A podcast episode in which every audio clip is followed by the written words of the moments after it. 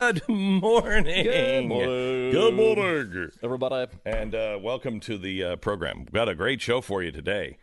Uh, it is. Um, uh, it, we're going to hit a little of everything, and then we have Peter Schweizer on about the uh, the impeachment. Bill we, O'Reilly. We have Bill O'Reilly on. We have uh, Erielle Davidson, who's written a great article uh, from the Federalist uh, on uh, 45 Turkey and. Syria. If you want a different perspective, then oh, we shouldn't be we shouldn't be abandoning these people.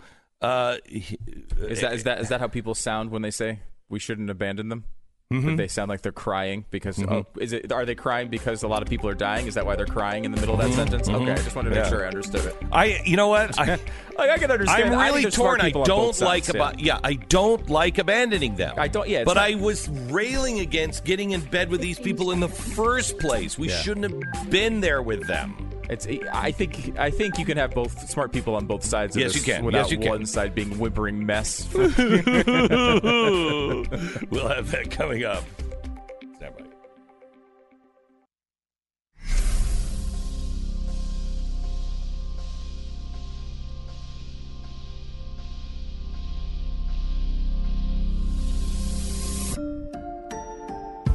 the fusion and it's all coming undone. We're gonna we're gonna start with the transgendered convention, and we're gonna then take you to the NBA in China. It's all coming undone. We do that in one minute. This is the Glenn Beck Program. Well, it seems like the feather the weather's finally decided to cool down. Yesterday here in Texas it was 91. Today it's 46. So we had Slight fall. change, yeah, we had slight fall. uh, fall arrived uh, about 11:30 last night and uh, we're now into winter here in Texas. um, so anyway, uh, before you know it, we're going to have uh, uh, Christmas, um, and we'll be we'll probably be in 90 degree weather for uh, Halloween, and then it'll go right to Christmas uh, for Halloween. Christmas season is here. You might want to start thinking about Christmas shopping. Um, if you or your wife or your husband have an office at home and they don't have a great chair, try an X chair. X chair is is absolutely the next generation of of chairs. They had the Herman Miller chair, and that was the big thing. Uh, this is a way upgrade from that, and I believe it's a lot cheaper. You might want to check out the X chair. Next generation, they have the dynamic variable lumbar support. It is perfect for an office at home or at the office, which is where you would have an office, you know, in the office building. Anyway, uh, it's X Chair. Think about this for Christmas. You can get it now starting at $29 a month with zero financing for 18 months. They have one chair for every budget and every body. It's X Chair. Now on sale for $100 off. Just go to xchairbeck.com. That's xchair, B-E-C-K.com, 844-4X-Chair, or go to xchairbeck.com. Right now, use the promo code BECK. You're going to receive a free set of the new X wheels with your X Chair. It's xchairbeck.com.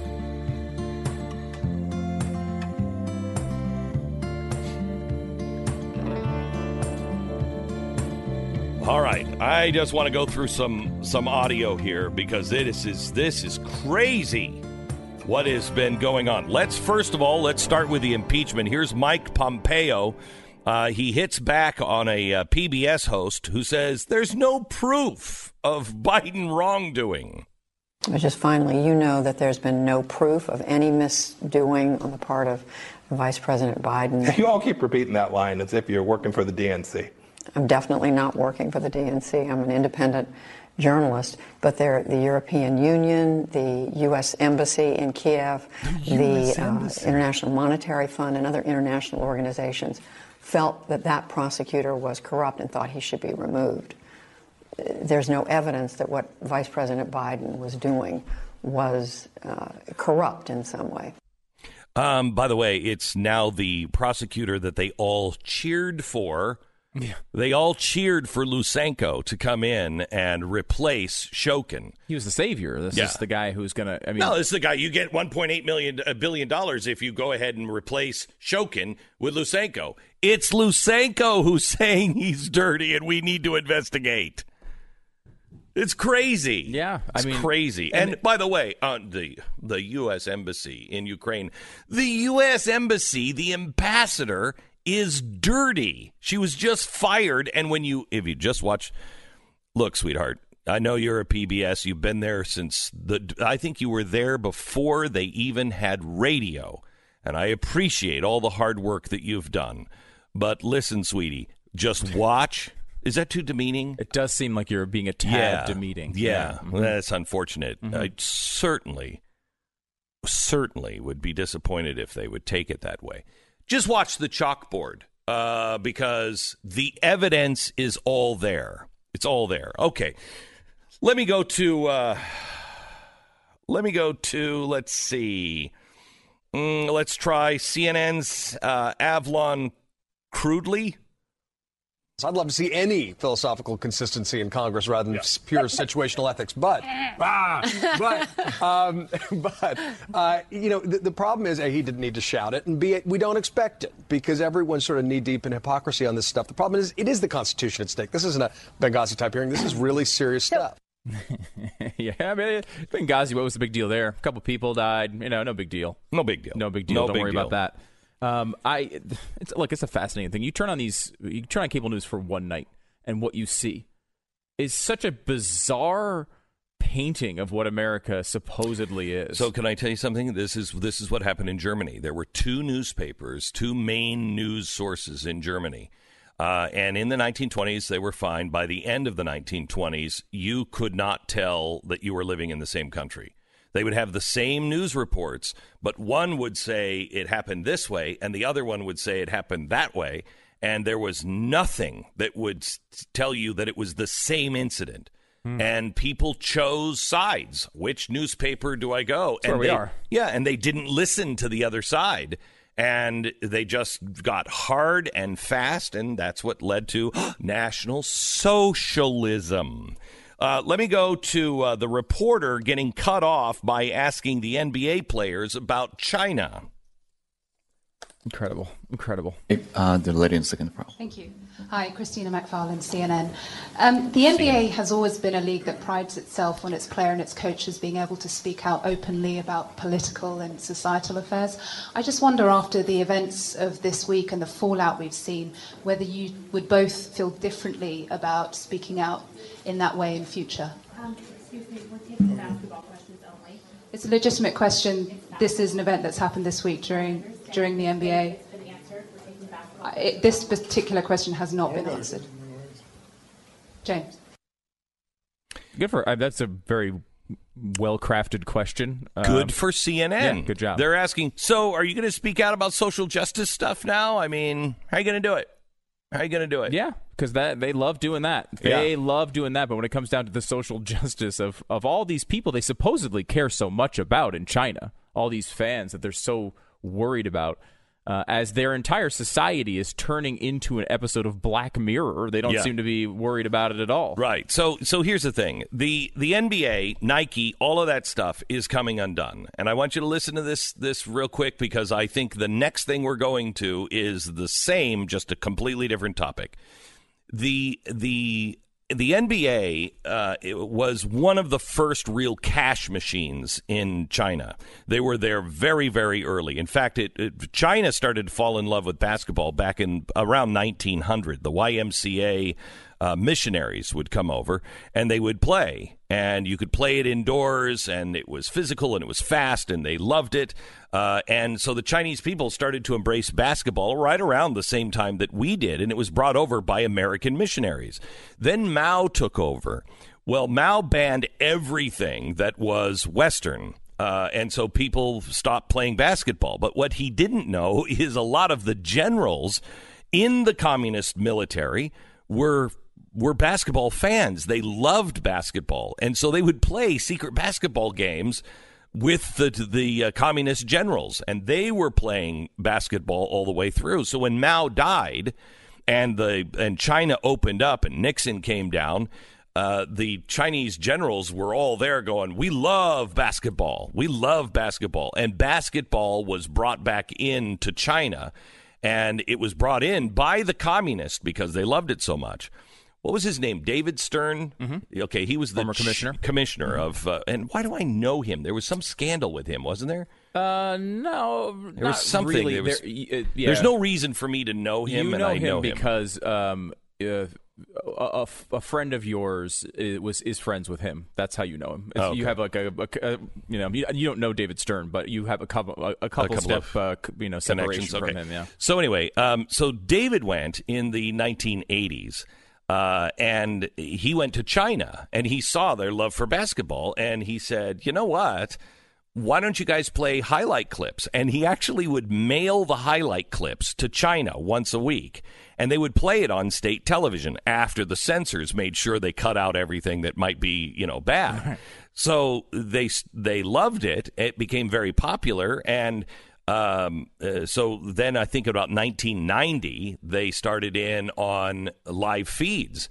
Why don't we just give you the basketball games and you can watch them and run them on state TV? Now this is still in a time when we only had three channels.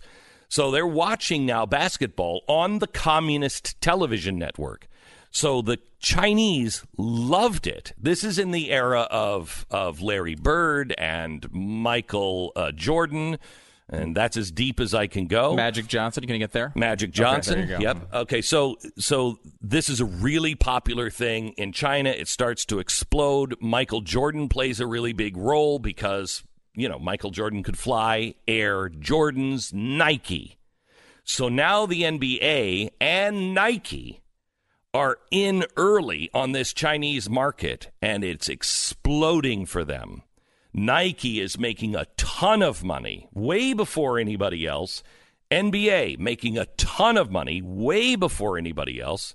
So they start to, the NBA says, we've got to have our own league there. They start their own league. Uh, it was worth $2 billion. Today it's worth $4 billion. But the clincher is who's the big Chinese guy from the Rockets? Yao Ming. Yao Ming. That's where it really goes uh, and, and just explodes in China. Now people are watching streaming basketball games from the NBA through the NBA of China on their phones at work every day. They're watching American basketball games that are being played at night here. Okay. So it's gigantic. Nike loves this. The NBA loves this. Both of these have been all into social justice, but both of these companies have been lying to themselves. They've been saying, you know, as long as I avoid the three T's Taiwan, Tibet, and Tiananmen Square, you don't talk about those things and you're fine. And they've they know what monsters they're in bed with, but they've just been saying we're just going to avoid those three things. Well, now it's a little more complicated because they have concentration camps. That's a C word, not a T word. Uh, and they're they're taking people's rights away. That's an R word, not a C word. In Hong Kong, they're also now, as Stu said, black mirroring their their entire population. It's not 1982 anymore now, is it? This is coming undone because the American people are seeing this and they're like, I, I don't like this. I don't like China with, with I don't mind the Chinese people. I like China itself, but I don't like the Chinese communist government. Look what they're doing. And as they get worse and worse and worse, Nike, and I am so happy to say this, Nike is going to lose in the end, and so will the NBA. Those companies need to wake up and they need to answer that question. I can't believe I'm saying this from that CNN reporter. What are you going to do now? Are you going to still talk about human rights? Are you still going to talk about oppression? Are you still going to talk about social justice? Nike with uh, Kaepernick? Are you still going to do that? Really? You care about oppression that happened 150 years ago, but you don't care about the oppression that's happening today? This is coming undone. And I'll tie it to CNN and their the, while they speak out of the other side of their mouth in one minute. Now, here's some compelling things to consider. Every year in America, there are 2 million burglaries. Over 65% of those are home break ins, and it's estimated that there's one burglary every 13 seconds. It, in the time it'll take me to tell you about SimpliSafe, there will be four of them across the uh, country. In, in one of those houses, there's going to be a family just like yours, and it might be yours in the future, and I hope not. But this is why you should invest in SimpliSafe. The average time it takes police to respond to most security systems is 45 minutes, but with SimpliSafe, they respond in seven minutes. Now, why wouldn't you give yourself that advantage? There's no contract, no hidden fees, no fine print. You want to understand why they respond in seven minutes? Go to simplisafebeck.com. It starts at $15 a month, no contract, no strings. You own the system, and $15 a month gives you that monitoring. You can cancel it anytime, you can start it anytime. You can say, hey, I just want to do it this month, and then next month, and I don't want to do it. It's no big deal. It's a $100 value right now with a free HD security camera when you order your system from SimpliSafe. Now, that security camera, that's the reason why they respond in seven minutes.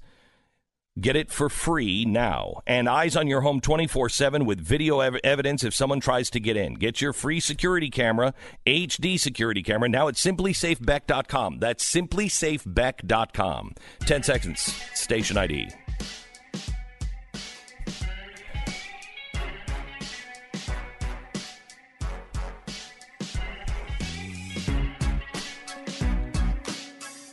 Okay, so now I, I, I want to go to CNN because what did they have? Transgender night on Uh, it CNN? was transgender night, just like at the uh, bar I go to. Uh, no, no, Wait a minute. uh, just- What'd you it's- say? It's a different kind Hey, of. no shame in that. No Thank you. shame against that. Mm-hmm. Now, so they had everybody together and they wanted to talk about LGBTQ, TI plus plus two plus. Supercalifragilistic Quilt bag. Quilt bag is the better way to Quilt- go. Mm-hmm. Quilt bag is okay. So they they had a night on that, and let me just give you some of the takes. Here is Beto. If you think that Donald Trump is a problem, oh Donald Trump, he's got so many scandals. Well, okay, let's look. Let's look for somebody that you think is uh, reasonable. Here's Beto. Take away the tax exemptions. Listen to this. Do you think religious institutions uh, like colleges, churches, charities, should they lose their tax exempt status if they oppose same sex marriage? Yes. Yes.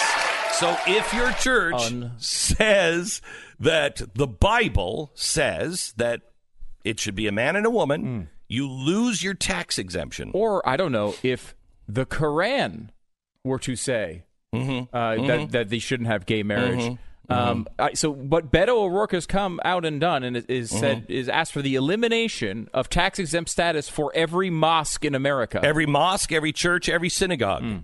Okay? Gone. Gone. Tax exemption. It's kind of like, um, hey, if you question Hong Kong, we're going to uh, stop giving you access to our market. It does. It does, it does seem, like seem that, a doesn't little it? bit like that. Okay, so here's a CNN audience member uh, talking about black black trans women. Here we go. I just want to take a moment before I ask my question to validate the pain of our transgender siblings that demonstrated earlier and that have spoken up today, especially black trans women. But let me tell you something. Black trans women are being killed in this country. And CNN, you have erased black trans women for the last time. Let me tell you something. Black trans women are dying. Our lives matter. I'm an extraordinary black trans woman. And I deserve to be here. My black trans sisters are. that are here. I am tired. I am so tired. I'm just sitting there. This and it's not just my black trans women. It's my black trans brothers too. And I'm to say what I'm going to say. I'm going to say what No, I'm no, no, gonna you come here. No, no, I just want to ask you something. Come I'm- here. I'm Tell me, saying- come here. I want you to talk. What's your name? This is I'm Blossom C. Brown. Blossom, let me ask you. Google me. Blossom. Please Google me. Blossom, Given thank name, you. ma'am? Let me tell you something. Let me, let me, no, don't come on the stage. Don't come on the oh, stage. Don't come Can- on the May I have the mic? Okay. May I have the mic? Blossom, let me tell you something. Brilliantly The done. The reason by that we're Lemon. here is to validate people like you Okay, that's the reason why CNN was there to validate people like her. They will not validate people in the center of the country who have a different opinion Oh, on God, bathrooms or anything else. They will not validate. They will mock, they will call you terrorist. But CNN is there to validate Blossom and people like her. There's going to be a massive security problem with one of these incidents. Oh, yeah. Mark my words on this. They cannot continue to allow people to walk up and take microphones Yep. and step right up to the presidential freaking candidates. Yep. There's going to be a disaster that comes from this. And they because they're so woke, they won't stop it. Okay, let me go here. Nine year old trans kid with a question. Sia and his mom, Mimi, who's an advocate for transgender youth and active with the Human Rights Campaign. Jacob is an elementary school student from Massachusetts, likes to play hockey. Jacob. All right, Jacob. Um, She's so my real. name is Jacob, and I'm a nine-year-old transgender American. My question is. All right, Yay, that's great. You're nine. You're nine, and you're transgendered. What will you do in your first week as president to make sure that kids like me feel safer in schools? Okay, stop. What, Nothing. Nothing. As president, she should do nothing. She has nothing to do with our schools. The federal government has nothing to do with our schools. Let's stop that Jer- uh, Jimmy Carter lie right in its tracks. She can provide a great example, but she should do nothing with our schools. Those are state run schools. States, take your power back. Uh, let me go to um, uh, Warren now supporting taxes for prisons. Listen to this. In the 2012 campaign uh, for Senate, you criticized a judge's ruling that granted transition related surgery Yep. to a transgender inmate. You said, I don't think it's a good use of taxpayer dollars. Right. Do you regret that? Yep. No, it was a bad answer. And I, I think it was a bad answer. And I believe that everyone is entitled To surgery. medical care. And medical care. Stop. Last one. Uh, have you found your president yet? I mean, because I think these people are wonderful. Uh, here's Kamala Harris. Now listen how way she introduces herself. Go ahead. Good to see you, Senator. Thank you for joining us. How Appreciate you? it. How are you? There she is. Thank you, guys. And my pronouns are she, her, and hers. She, her, and her. Mine too. All right. His too. Uh, it's a joke. That's a funny joke. What makes that joke funny? Quickly, Stu. Well, it's because uh, it would be ridiculous for him to be a she, her, and he knows it's ridiculous. Well, wait a minute. Hold it just However, a second. It's uh, ridiculous. No, it's not ridiculous. The audience doesn't think that's ridiculous for him to No, they her. don't, and that's the thing. He had to apologize for that, by the way, because Un- he was mocking transgender. It's all coming undone because it's all based, just like in China, all based in lies.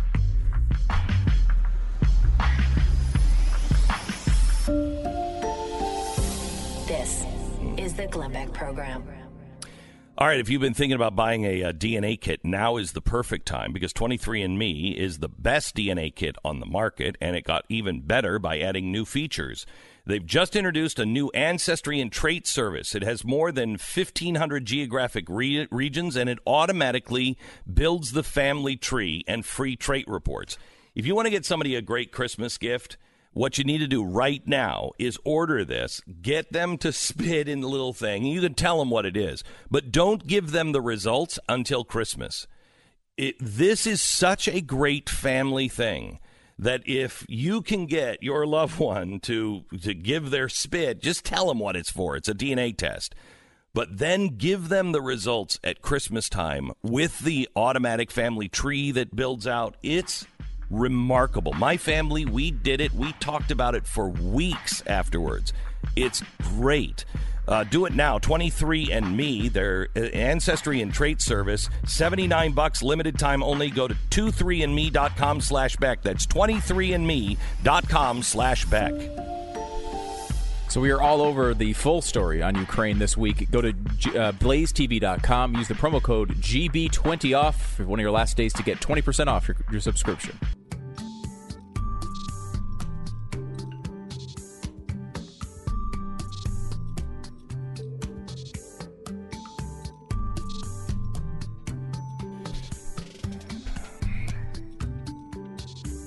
Welcome to the uh, program. Uh, we have uh, Erielle Davidson uh, on with us. She's staff writer at the Federalist, and she wrote a great article on what Trump is doing with Turkey. Trump gave Turkey a choice on Syria cooperate or risk d- catastrophe. And this is what he keeps saying, but she's really laid this out well, and I wanted her on to explain it. Uh, Erielle, welcome to the program. Thanks for having me, Glenn. I'm happy to be here. You bet. So, so tell me, just go through this this story for the audience. Sure. Well, when I initially heard that Trump was pulling troops out of northern Syria, uh, and I saw sort of the media have a collective meltdown, my initial reaction was, "There's more to this story than we are hearing." And I think that's why this piece has resonated with people, Mm-hmm. because they sort of went through a very similar thought process. Mm-hmm. Uh, essentially, what happened in Syria, in order to understand what Donald Trump's move are, moves are, you have to understand kind of where why we got to the place we are. And the reason we're in the situation we are in is because back in 2010, uh, when Obama was calling, um, or back in the mid 2010s when Obama was calling ISIS the JV squad, uh, and he realized that ISIS was a much bigger threat than he anticipated, he had to choose allies in the Middle East in order to combat ISIS and he chose to align the United States with the YPG, which was basically a group of pro Assad Syrian Kurdish forces. Uh, now, the issue with that alliance is that those particular groups of Kurds were seen basically as a terrorist organization by the Turks. Yeah, if you remember, the GOP got involved in this as well. You know, John McCain was seen with these terrorists, and we're like, "We're what are we doing? We're in bed with really bad people." Right, exactly. And so he essentially, Obama chose those people because at the time he was trying to not rock the boat with the Iran deal. So he had to align the United States with pro Assad, Iran cozy people. And that's why he settled on the Syrian Kurds. Now, I don't want to denigrate all the effort and the valiant fighting that the Syrian Kurds have done alongside American troops. Mm-hmm. And that's a really important factor here. But we also have to remember that when we choose our allies, we're not necessarily choosing people that everyone is going to like. And for the Turks, that could not be more true. And so essentially, we posted up these group of what the Turks would regard as terrorists along the Syrian Turkish border. This was an unsustainable situation. There was no way that in the long term, um, President Erdogan of Turkey would be okay with this situation. Whatever, regardless of what your feelings are on the Kurds are, that's the perspective that Turkey had. And so that's the situation when Donald Trump entered office, that was the situation that he entered upon. And he essentially gave Turkey two choices. He said, Look, we will cooperate with you. We know it's an uncomfortable situation. We can share intelligence with you and maintain the defeat of ISIS. Or if you're that disgruntled, we will just let you be and sort of whatever, wherever the chips may fall, they fall. So if you decide to invade Syria, that's on you. If you want to face international condemnation, uh, have sanctions slapped on you, that's on you. We're not going to support that. We'll, we will probably be part of the force that is uh, slapping sanctions on you, but we're giving you these two choices. Choose wisely. And Erdogan made his choice. And so that's what we're seeing unfolding right now. You know, this is Donald Trump has actually been engaging in a, a, a very lengthy uh, diplomatic process to arrive at this unfortunate conclusion. But there were there were no good options here, Glenn. Yeah, I agree with you, Erielle, and I don't like being in bed with him in the first place. What gives me pause on this is uh, when you first hear about it, you're like, wait a minute, these were people that we had said are our partners. Well, yes. Uh, but I've I've come to look at it in the last couple of days in the same way that the Soviet Union was our partner against Hitler. That didn't mean we like them. It means we needed to defeat Hitler, just like we needed to defeat ISIS. And we got into bed with some really nasty people. Um, but we're not going to stand around. I mean, you know, Truman comes in and he reverses that. As soon as the war is over, the Soviet Union is our enemy. So did we betray them or did we just correctly identify them after the crisis was over? Sure. I mean, I think that's a really apt analogy, but I'm sort of in I'm in the camp of leaving a minimal amount of troops as sort of a deterrent, boots on the ground. You know, I don't I think this idea that we can stay there indefinitely and have massive amount of troops there is just not it's illogical. Well, and eh, you're eh, setting, Erielle, may I take that? May, may I push that back just a bit and see what how you respond on this? Sure. We didn't bring those troops home. They just went over to Iraq. So it's not like it's not like these guys were like, "Hey, job well done, come home." They just went to Iraq Right. or I- or or other places in Syria. Sure. My, my, my, I'm saying that it's okay to leave a small number of troops in northern Syria in order to act as a deterrent, in order to show also that we don't abandon our allies completely. So this is the this is again the quagmire that we are in is that we've allied ourselves, like you said, with some not so great actors, but at the same time we also send a message in the Middle East that we're not good on our word. And I think there is a happy medium between the two. This is something that Ted Cruz, uh, Senator Ted Cruz, tried to hit upon uh, in one of his tweets a couple of days ago, where he talked about how balancing um, our international image is also really important, but bringing the troops home is important as well. And so I think, you know, we do need to recognize that when we enter into alliances, for better or for worse, I mean, these people did lose thousands of lives fighting next to us and joining a war that we told the entire international community was necessary to fight for our national security interests. Did so we It is something that's worth thinking about. But again, um, you know, the, the, what I wanted to highlight in the piece was that the media treating this as a situation where Trump went rogue or lost his mind is just completely untrue. And it just shows again how much the media will avoid talking about Obama's foreign policy legacy because they know if they did, it would show how poor it was. Uh, and they're not prepared to do that. They're constantly, I call the media the janitors of the Obama legacy. Um, you'll notice that most of these pieces don't bring up the fact that the reason we're in this situation is entirely because of specific choices Obama made to prop up the Iran deal. and getting in bed with the wrong people at the time, which uh, the conservatives were at the time against these people. We were against um, getting into bed with these people we, and arming them and training them. We were, at least I was, I was speaking out. This is a bad move. We're going to pay for this in the end. Um, uh, and the media had Barack Obama done exactly the same thing and said, "Bring the troops home," they would have been celebrating the end of the end of war. We're finally coming back. They would have they would have done all of that stuff, uh, and so they have absolutely no credibility. But I was I was struck by uh, your article in the Federalist that you really laid out a really good case on uh, what Trump was doing. That this is not just something that he got up in the middle of the night and said, you know what, let's pull our troops out. This has been a long thought out, methodical process with him and Erdogan. Um, do you think that he means it? Because he said, if you start going after the Kurds, um, we're going to crush your economy. Do you believe that there is a tripwire that we should look for? So there's two things that I think are important. Um, the first one is that Erdogan is supposed to visit the White House in November, and I think he has that provides some sort of motivation. That's sort of a carrot for him to behave himself. And I do think that it might temper him a bit, and it might uh, force him to hold back, which would be helpful, obviously.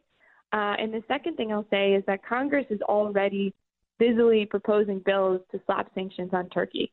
And I think that's great because as many, you know, this sort of um, disgruntled pushback from Congress in terms of Trump's move to pull troops out of Syria, good. Have them be angry. Have them put as many sanctions as they want on Turkey. That's what we want. That's what we need. We want to use anything we can without resorting to military force. And sanctions is a really good tool for that. One of the reasons that the Iranian regime didn't collapse in 2015 is because the Obama administration lifted sanctions. The Iranian economy grew by 10% after we lifted sanctions in 2016. So we could have the opposite effect by slapping sanctions on Turkey. So I do think it will be super effective, and I do think it will be a deterrent. Thank you so much, Erielle. I appreciate it. Erielle Davidson, she is staff writer for the Federalist. You know what is it's amazing to me, Stu, is I think that we are um, we are in some ways switching positions. Although I, I haven't moved my position, but we are now saying, look, we've learned some really important lessons, and we want sanctions. Sanctions work last resort military. We've always said that. But the Democrats have always said sanctions, get out of the you know, get out of all of these wars, etc. But they've now they've now become what they always claimed we were. Yeah, and this is the problem because Erielle's completely right there, right? The, the, the Obama administration's policies have led to this, and of course, the people who are defending Obama would say, "Well, they were responding to Bush's uh, policies," and it would Mm-hmm. go. We could go back to the beginning of time with this. Yes. I, and it's No, really, only to the beginning of the progressive era, but that's another story. Fair point. Um, when it comes to uh, Obama, we should also recognize that the only reason we needed to get into bed to defeat ISIS is because we pulled troops out, and ISIS became powerful because we took the troops out initially. Yeah. Right. So this this is absolutely uh, has uh, Obama's handwriting all over it. But I, I keep coming back to this thing, and I, I think um, the reasoning here is really smart by Erielle. But I one additional aspect I would I would add to this is there's something advantageous Trump is taking out of this. And I don't know what it is yet. I feel like we don't know this whole story yet. But think of it this way there's 150 troops in there, basically, in this area. 150. This is not, they're not fighting on the front lines. And we keep kind of talking about this in generalities where we're like, should we have people in the Middle East? Should we have people in Syria? Should we ally with these people generally?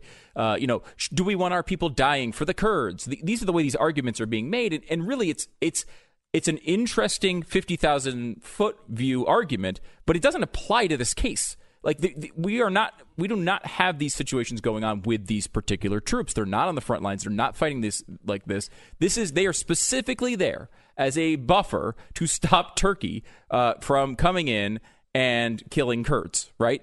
Because we wanted the Kurds to be alive so they could kill ISIS. Okay, can we can we go, go ahead finish your finish your Okay. thought and then I want to So you have 150 in there. Let's just say Donald Trump said, you know what? I want to get these troops out of there, and I'm going to pull out 149 of the 150 troops. Okay. Now, again, we're not pulling them out. That's an important part of this understanding. They're moving to other parts of Syria and some to Iraq, but they're not coming home. That's not what's happening. They're just moving out of this area in Syria so that the Turkish people, the Turkish army can come in and do their thing. Okay. So let's just say he pulled out 149. Well, then they wouldn't do that. Turkey still wouldn't come in, right? Would they come in if we had Mm-hmm. No. one troop there and we said we have a troop No. there and we're not, do not come in and kill him? Separately from that, let's just say he pulled out all of them, and Trump said to them, "You know what, Turkey, Erdogan, do not go in there because if you do, we're going to be really pissed off. You better not cross that line." Is Erdogan going to go stand up to the U.S. military with that on the line, whether we have a troop in there or not? Just No. Trump saying no No. right? So what this comes down to is for whatever strategic advantage he believes he's getting at is is it's Trump saying yes. He I thinks think- this is okay. It could be that he traded something for it. It could be that he thinks it's actually the right outcome. Like he thinks these people are that bad, and in the end they should be taken out. Whatever the case may be, there's some advantage that the U.S. is saying, yes, it's okay for this to occur. We think this is a strategic advantage for the United States in some way. I don't think Trump's just doing this because he thinks, you know, because he wants good headlines or No, something like no. that. There's something. Maybe he's traded it. So- I, I, I will say, if we get a, uh, a, if we find out that Turkey has launched an investigation into Joe Biden's dealings with Burisma tomorrow, I'm going to be very suspicious. I want to take this a different direction. and then Bill O'Reilly is uh, going to be joining us in a few minutes as well. We'll talk to him about it. Um, first, let me tell you about my pillow. How'd you sleep last night?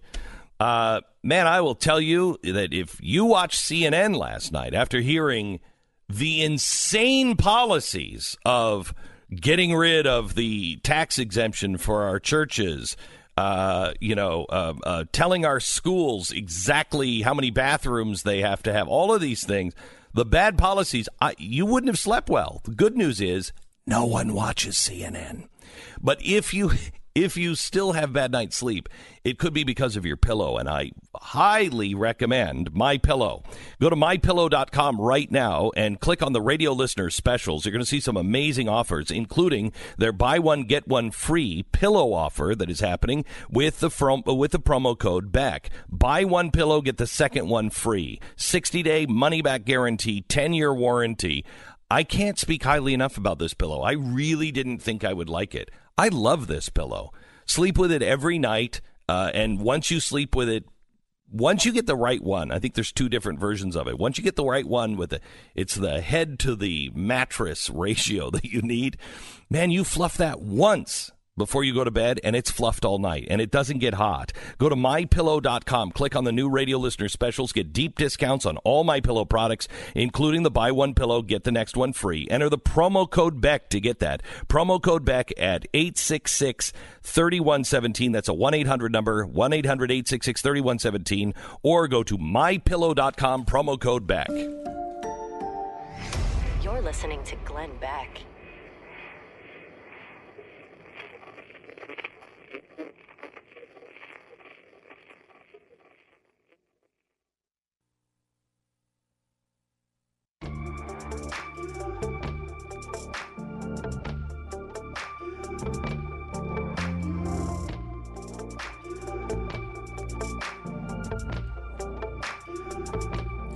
This is the Glenn Beck program, Stu. I just want to change something uh, in your in your uh, your hypothesis here on that we must have gotten something, or there is this going on, and I think this is more likely. And we'll have to talk to Bill O'Reilly about it. Um, he's not killing uh, our allies. Uh, the, Turkey wants to kill uh, Marxist authoritarian terrorists who we've known these were bad people the whole time. We shouldn't have been in bed with them. Obama got us into bed with them. So I don't really care what happens to Marxist authoritarian uh, uh, terrorists, and that's really what they are. And that may be his motivation. Right, but it's also this: I don't want to be involved in the rest of the world.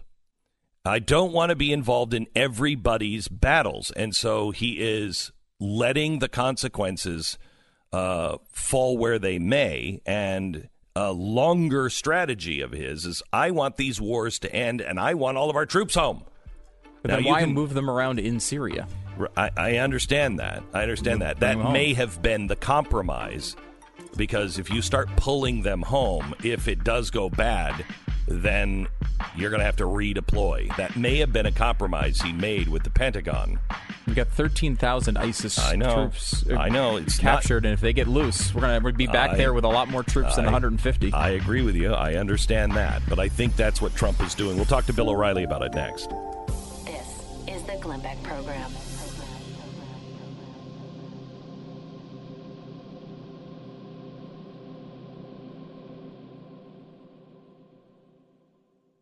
It's Halloween coming up on Halloween. There was a new uh, poll out about candy for yeah. Halloween. Um, You rank these here, Glenn. Uh, candy corn, Skittles, Reese's, Snickers, M&M, Starburst, Tootsie Pop, and Hershey bars. Okay, first of all, uh, candy corn is not really even candy. Um, it is a no. It's a specialty thing that you have once a year. You'll have a handful of it, maybe, and then you'll be like, "Ooh, I remember why I don't really like these more than once a year and less than a handful." That's, well, that's an opinion. What, what you're talking about is not okay. a fact. Well, if you want me to rank, rank these, yeah, what do you got? All right, uh, Tootsie Roll or Tootsie Pop? Pop. Uh, Tootsie Roll is number one, but Tootsie Pop is at the bottom above candy corn.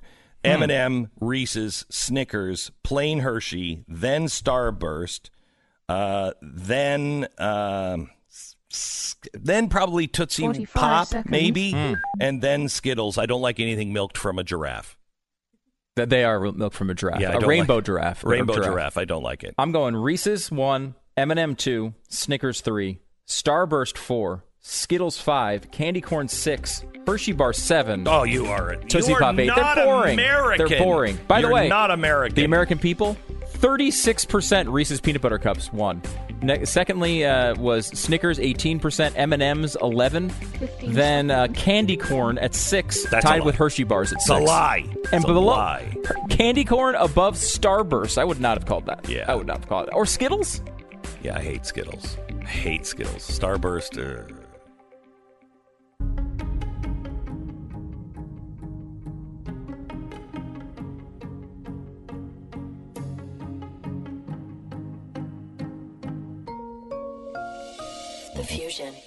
entertainment and enlightenment. The world is crazy. What else do I have to say other than Bill O'Reilly is here to give us his take on the insanity in one minute? This is the Glenn Beck program. Life right now in America can feel like we're caught in the eye of a tornado. Uh, your immediate surroundings are calm, but all around you, just outside, it's just tearing the roofs off of uh, off of things. Uh, our economy is strong. It's shaky. Politics, I can't strong. I think uh, it's shaky at best. And if you're a fiscally responsible person, it is hard to know if buying a house or consolidating a mortgage is the right move right now. You don't know. I have good news. 10 minute phone call to American Financing can help you figure out what your best options are. Their salary based mortgage consultants don't pressure you or have upfront fees that you have to pay. They build custom loans to fit your needs, including options for as little as $1,000 down or even less. Give American Financing a call today. Whether you're in the market to buy a home or you need to discuss the option of refinancing your mortgage or credit card debt, it's American Financing. Their team of experts can point you in the right direction. It may be the best 10 minutes you've spent for your financial health in a long, long time. American Financing, 800 906 2440. 800 906 2440. They've got you covered coast to coast for home loans. It's AmericanFinancing.net. American Financing Corporation, NMLS 182334, www.nmlsconsumeraccess.org. Hello, America. It's Friday. This is the Glenn Beck program. My pronouns are me, myself, and I, or I, me, and my. But I know that's first person pronoun, but I am one of the first peoples. Uh, and there's no discussion on that. I have the genetic testing on that. So I don't think that's the way it works exactly. yeah, it does. uh, first person, first person, first peoples, uh, Native Americans. That's the way it works. Oh, so I would not be able to say me myself. No, you have I. to actually you because you're a conservative white man. You are third person, so you have to say like them, they, and uh, and their. But you get to say me, myself, and I. Yes, because you're a Yeah. Native American. I don't know what Bill O'Reilly's pronouns are, but welcome to the program, Mr. Bill O'Reilly. You guys are babbling this morning. I don't know what you. you know, No, you- I'm- what are I'm your sitting pronouns? I'm trying to. I'm trying to put it all together, but What, what are um, your pronouns? my pronouns are. I have a new book out called "The United States of Trump." That's not a pronoun. That's Oh. those aren't pronouns. no wonder I failed English. Yeah. So, Bill O'Reilly, welcome to the Yes. program. Welcome to the program. you. Where would you like to start? We can talk about the CNN show that nobody watched, but it was crazy. Mm-hmm. Uh, we could start with the uh, impeachment, the latest updates on that. Uh, where would you like to start? Um, I've been watching Donald Trump very closely for the past two weeks um, as a uh, human being, not a politician. Mm-hmm. All right, that's where I want to start. And uh, I haven't talked about this even on BillO'Reilly.com. I have Oh, my gosh. First, first mention of this. We'll alert the press. This is an exclusive. Well, the press will ignore you if you alert it. They don't care about well, unless he dies. Then Right, then they right, would care. Right. Okay, so in the last chapter of the United States of Trump, I interviewed the president after the uh, Robert Mueller verdict came in. It was the first time that I've ever seen him emotional in the 30 years I've known him. Not crazy emotion, but if you read the last chapter, you'll see the emotion. Okay, I noted that. And now, with impeachment, all right, and every single day, he's guilty of this, he's guilty of that, he did this. And this is a rerun of Mueller. Almost the same wording, the same condemnation, the same conviction without evidence, exactly the same. Groundhog Day. So I'm noticing now that he, President Trump, is starting to lose focus he's starting to lash out. Now he every, they're going to say, "Look, O'Reilly always lashes out. Twitter, this, that, and the other thing." No, it's different. it, yes, it has been up until two or three weeks ago a calculated lash. Now it's all over the place, and I will submit to you, based upon my knowledge of the man, that this is getting to him. So this weekend, I'm going to Vermont. Uh, I'm going to try to deliver a little candy to Bernie Sanders. I know he's uh, he's up there convalescing. I'm actually going to be very close to his mansion, um, and but I'm doing it because I need a break. I, I need to get some fresh air. I need to look at the leaves. I need to get a little maple syrup and pour it on my head. I, I need to do that to get away. You see what I mean? Yeah. Trump never gets away. Never. He doesn't sleep. He's a vampire. He has one hobby. He hits the little golf ball, but I think he's bored with that. All right? And he's every day obsessing and that's the word, about here they come again. I didn't do anything. They're trying to ruin me in another way, and I've got to fight everybody all by myself. That's a real tough place to be as a human being. And I want every all your listeners, who I think most are, are fair-minded, you know, to step back and say, you know, there comes a point in a country's history where the people have to rise up and say, enough. It's 13 months before we vote. 13 months. All of this now is a charade. And I, I mean, your head will blow off if you try to get in. And, I, and by the way, I did analyze your stuff on Ukraine that you put on the Blaze. Mm-hmm. It was very good. I directed all my uh, hundreds of thousands of uh, followers over to it.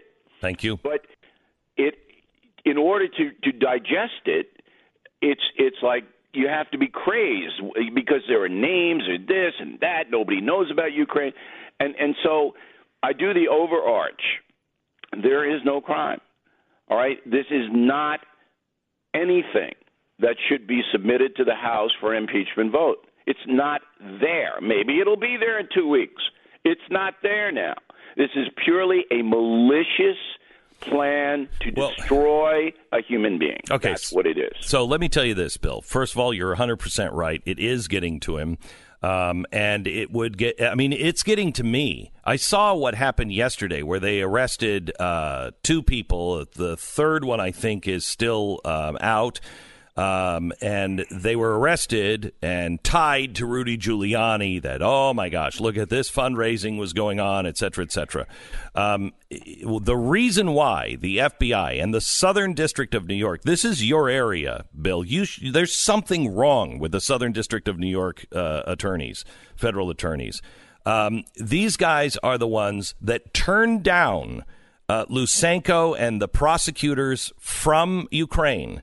They came and tried to get to the United States, and the embassy, the ambassador of the U.S. Embassy in Ukraine, blocked them from getting a visa. They wanted to go meet with the DOJ, they wanted to go meet um, with our attorney general. They were blocked.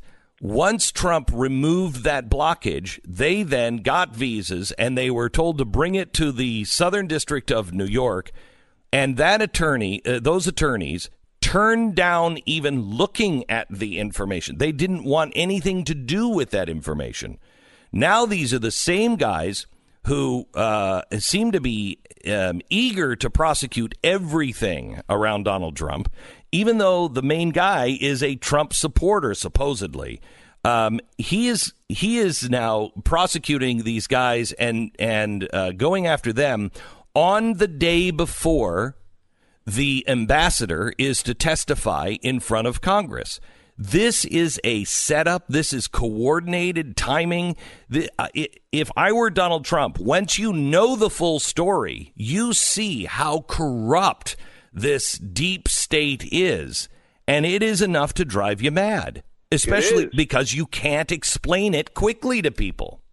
And, you know, I don't know what William Barr, the Attorney General, um, is doing. I don't either. He's the boss. Right. He, he's he's their boss. So I'm going to let that play out because I don't know. You know a lot more than I do about this. And by the way, that is probably the only subject on the planet that you know more than no, me. I, I I knew it. I know it. Well, financial financial but stuff you, too. You but know more more Yeah. more about it than I do. But but that hurt. That hurt you. That hurt you. um, it makes no, me no, happy. I, I give credit where credit No, is due. I, you know, you did a lot of good work on this, and people should take it seriously and look at it. But you say that this is a coordinated effort, and I don't know whether that's true on the micro level, but I do know that the press and the Democratic Party are working together on this impeachment thing. They coordinate, okay, through K Street. K Street is a um, a famous avenue in Washington D.C. where the political action committees are, and and there are uh, organizations that coordinate information between Democrats and the press. All right, so through K Street, because the press, and I'm talking now the big boys New York Times, Washington Post, NBC News, CNN. Those are the four. They know there's no Democratic candidate that can beat Trump. Right now. You're watching Elizabeth Warren tell another whopper about she got fired because she was pregnant or any of this. Now we know because of good reporting from the Washington Examiner that's totally bogus. All right, this goes into her lineage of uh, Native American. Um, so she is, you know, just going to get destroyed if she gets the nomination. Biden, he's already he's been the major casualty of Ukraine. So next Tuesday night, when the New York Times and CNN team up to moderate the debate, the Democratic debate, the fascinating part of that will be are you going to ask Biden about his son and all of this stuff in China and Ukraine? Are you going to follow up with questions because you know Biden's going to have a prepared answer? Are you going to ask uh, Elizabeth Warren about this other bogus pregnancy thing? No. Are you going to push her on it? What do you think? You think they will? No, I don't think they will. They'll ask Biden, but they won't push him on it because they all say it's a conspiracy theory, and it's Right. easy to say So it's a conspiracy question, theory right? if you're yeah. So one question. Why, and then uh, Warren, I don't think she even gets a- Biden? How about Warren? I Did don't- she get a pregnancy question? I don't think so. No, I don't think so. So they're in the tank, um, and if that happens, there's going to be an outcry in the conservative media, which is primarily talk radio, internet, um, because Fox News is not in the conservative media anymore. That they've not. Whoa, whoa, that. whoa, whoa! Wait, wait a minute. What does that mean? What do you mean by that? Well, it used to be that Fox News had a traditional slant, which means this that the guy who ran the place, Roger Ailes, basically his philosophy was conservatives and traditional Americans are not heard in the media. Correct. Okay, that's how he founded the channel. Mm-hmm. So we all knew, all of us who were working for him, that we had to give voice, not exclusive voice. I certainly didn't. I, I mean, I balanced it out. But we had to give voice to that side. That's gone. What makes you Not say that that? What makes you say they're that? Banishing. They're not banishing. All right. They're not saying, "Oh, you're you're conservative or traditional. You can't come on Fox News." There's plenty of conservative and traditionals on there, but the voice that uh, used to be there is not there any longer. So you have a network. It's still pro-Trump in prime time, but not in daytime. Um, and that's an interesting shift, and it's driving Donald Trump crazy. Here's another thing Trump lashed out at the Fox News poll. You guys saw that, right? Mm-hmm. Okay. Well, instead of doing a factual lash out, like he should have done, and say, Did you know that the Fox News poll questions 8% more Democrats than Republicans on impeachment? If you look at the methodology, the Fox News poll asked 8% more Democrats than Republicans. And guess what the margin was for impeachment? 8%. Oh, what a shock. Nobody knows that because nobody looks at the methodology. I did. But that's what he should have done. Just say, you know, this is bogus. This is a setup. If you're going to ask 8% more of one certain party, then you're going to get 8% gap. That's what you're going to get. Right? Am I am I crazy? Well, that's a different question, and oh, we're gonna that's we're gonna let the was- audience the ponder that. was very long there. including the extra 8% here in just a second. I'll come back with Bill O'Reilly. You just answer that quietly yourself. You know, just take a couple of seconds. First, let me tell you about realestateagentsitrust.com. Buying a sell or selling a home is really hard. Nobody enjoys the process. Well, I guess real estate agents do. I mean, if they're good because they're they're helping people buy or sell a house and that's a really great time for most people. Uh, the the lazy, crappy real estate agents are just just avoiding your phone call. That's what's really happening. All right, here's what we have learned. There is a best practice, and I learned this by doing business with uh, some of the 500 best real estate agents around the country, as named by the Wall Street Journal. I started doing work with them, and I started talking to them and getting to know them. And I asked them, "How do you find a good real estate agent? What is a good real estate agent's markings?" Well, we just took those and we started looking for them, and we found that those people are the ones that perform the best in their areas. So we just compiled a list, and now we're giving you that list. It's free. All you have to do is just you just write to us, realestateagentsitrust.com. You just go on the uh, website, you type in your information, and within just a few minutes, we're going to have somebody get back to you with a name and a phone number, and that agent is going to call you quickly. These are the best people in your area with best practices. You want the best value for your home and somebody who represents your values and it's going to get the job done? It's realestateagentsitrust.com. Realestateagentsitrust.com. We break for 10 seconds. Station ID.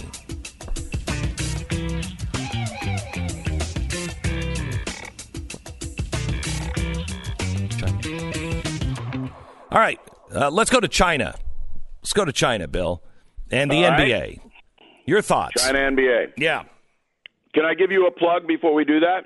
Mm, for me, sure. Yeah, for you.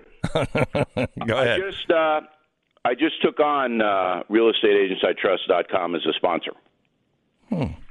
Just took them on, and um, I- you probably know this, but we vet our sponsors really, really hard Mm-hmm. uh, on BillO'Reilly.com and the syndicated radio show. We don't take anybody because we don't have to. We have lots of people uh, wanting to sponsor, and I can only use so many. But I looked into that. I looked into that organization.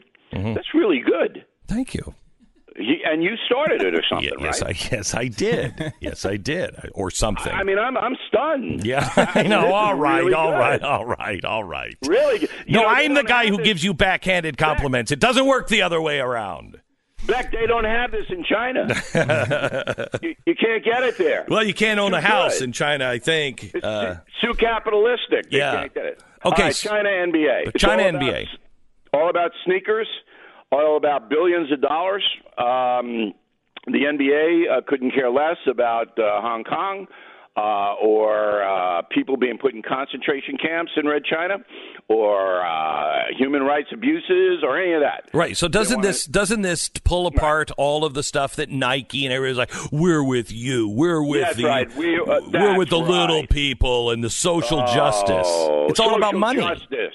No, social justice stops in Oregon and Beaverton. All right, that's where it stops.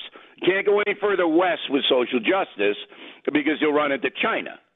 Um, but everybody should know there's billions of dollars in business between the National Basketball Association and China because the Chinese love the sneakers, they love basketball, and there's all of that synergy.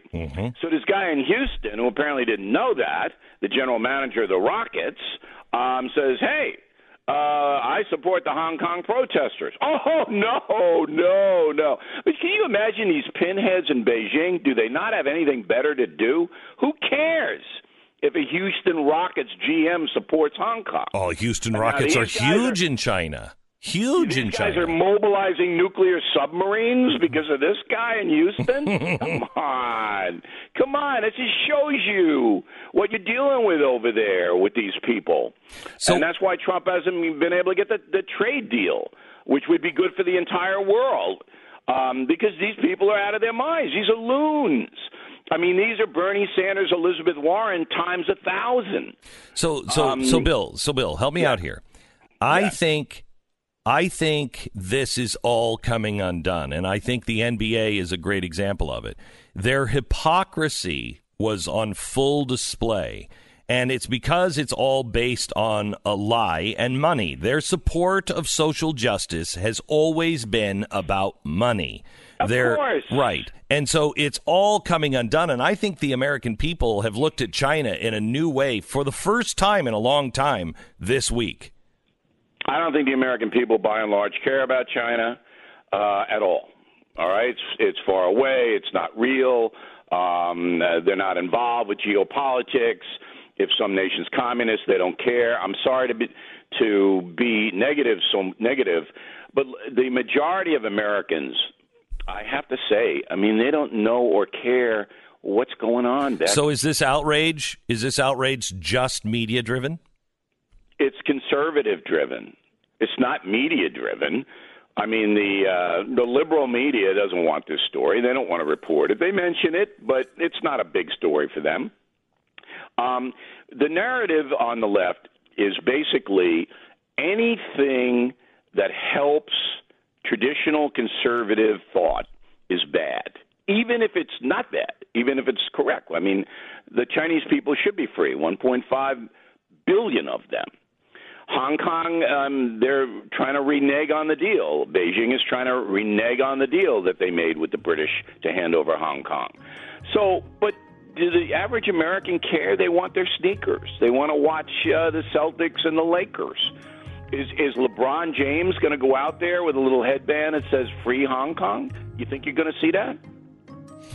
When we come back, Mr. Bill O'Reilly will talk to us about what's happening in Turkey, also the incredibly insane things that were said on national television last night by the candidates of uh, the DNC.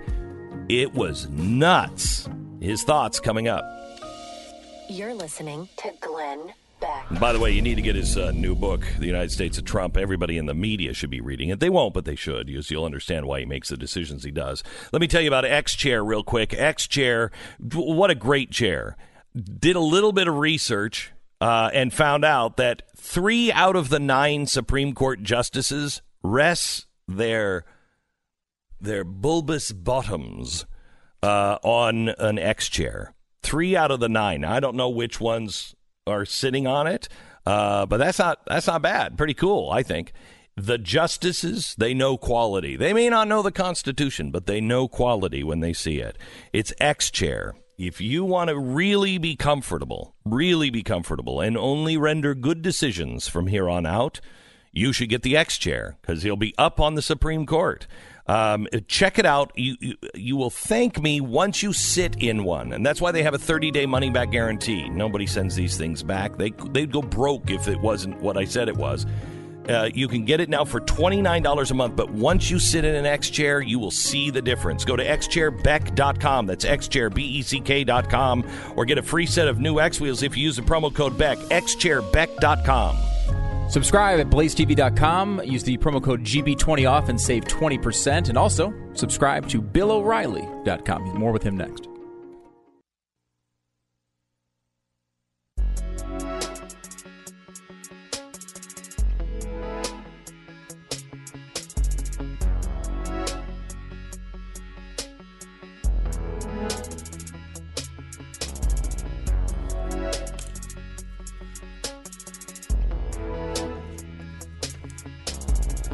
This is the Glenn Beck program. It's Friday, which means Bill O'Reilly has uh, joined us with his digest of the week.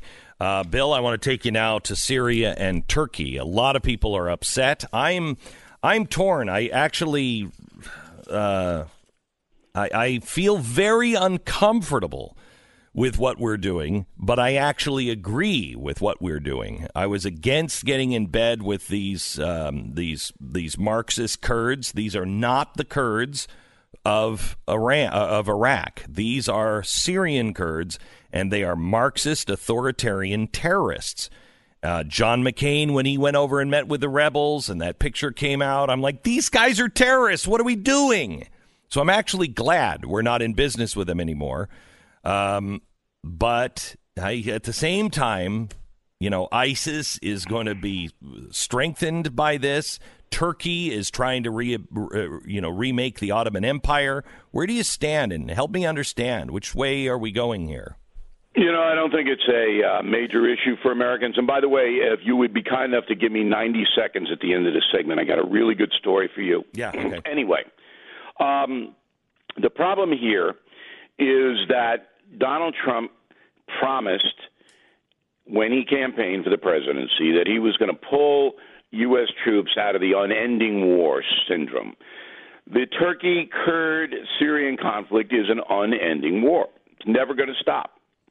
So he, the president, believes that having our forces on the ground there is a deficit and that he's going to pull them out. It's as simple as that. Now, the Kurds did help us in the Iraqi war, and that includes some of them in northern Syria. They hated Saddam. All right, and they helped us. Um, that's a fact. They hate ISIS, and they fight ISIS. But I don't know the extent of Turkey's incursion. There's no reporting on the ground that's accurate. Uh, I don't really know. Now, I know that uh, Erdogan, whatever his name is, is coming to D.C., the Turkish dictator, um, next week. And I assume that, that Trump is going to say, look, this is what you're going to do, or we'll strangle your economy. So at this point, I'm just basically watching this. All right. Uh, Erdogan is uh, was the best friend of uh, Barack Obama. He spent more time with Erdogan on the phone than any other world leader, and he even himself said he is my best ally, and and uh, I turned to him. So the world was set up. Uh, the Obama world was set up to assist Turkey, and I was outraged by that at the time. That's not the guy that should be counseling our our president, in my opinion. Um, but uh, that's you know we're we're obviously getting out of that business. Turkey is also a bad player. Let me um, uh, let me then switch to some sound bites. I'd just love to hear your opinion of of what happened yesterday uh, on CNN, and uh, we're bringing it up because nobody watched it. First, let me play um, a comment from Beto last night. Do you think religious institutions uh, like colleges, churches, charities, should they lose their tax exempt status if they oppose same sex marriage? Yes. Thoughts on that, Bill? Fascism, um, don't you love it? We love the fascist uh, movement. Um, Beto, I understand, is negotiating with Ringling Brothers and Barnum and Bailey. Um, wasn't there a guy named Beto that ran around? I don't think so, but I don't know. No, I think there was Beck. Okay. he had the big, big floppy shoes. Mhm. Uh, I believe his name was Beto. But anyway, this is the usual fascism. If you don't agree with us, you're a human rights violator, and you should be banished and uh, wear a bell so everywhere you go it rings and people know you're coming. Here's a nine year old trans kid asking Elizabeth Warren something. Listen. Sia and his mom, Mimi, who's an advocate for transgender youth and active with the Human Rights Campaign. Jacob is an elementary school student from Massachusetts, likes to play hockey. Jacob. All right, Jacob. Oh, she's so Um, awkward. My name is Jacob, and I'm a nine-year-old transgender American. My question is. All right, A nine year old transgender. What will you do in your first week as president to make sure that kids like me feel safer in schools? And what do you think schools need to do better to make sure that I don't have to worry about anything but my homework? Comment, Bill? You know, I mean, it's a kid. Um, I can't ever criticize a kid. It's a rehearsed No, I- situation. You, can- you, you Um, can criticize mom, can't you? A nine You year know, old I, I, transgender? I, I don't like to do that. I'm not in their shoes. I don't know what the kid's been through. I don't know any of that. Um, I, I really don't like to do it. Okay, do you believe it's healthy for a nine year old to identify as transgender? I mean, once you're an adult and you you are Yes, settled down.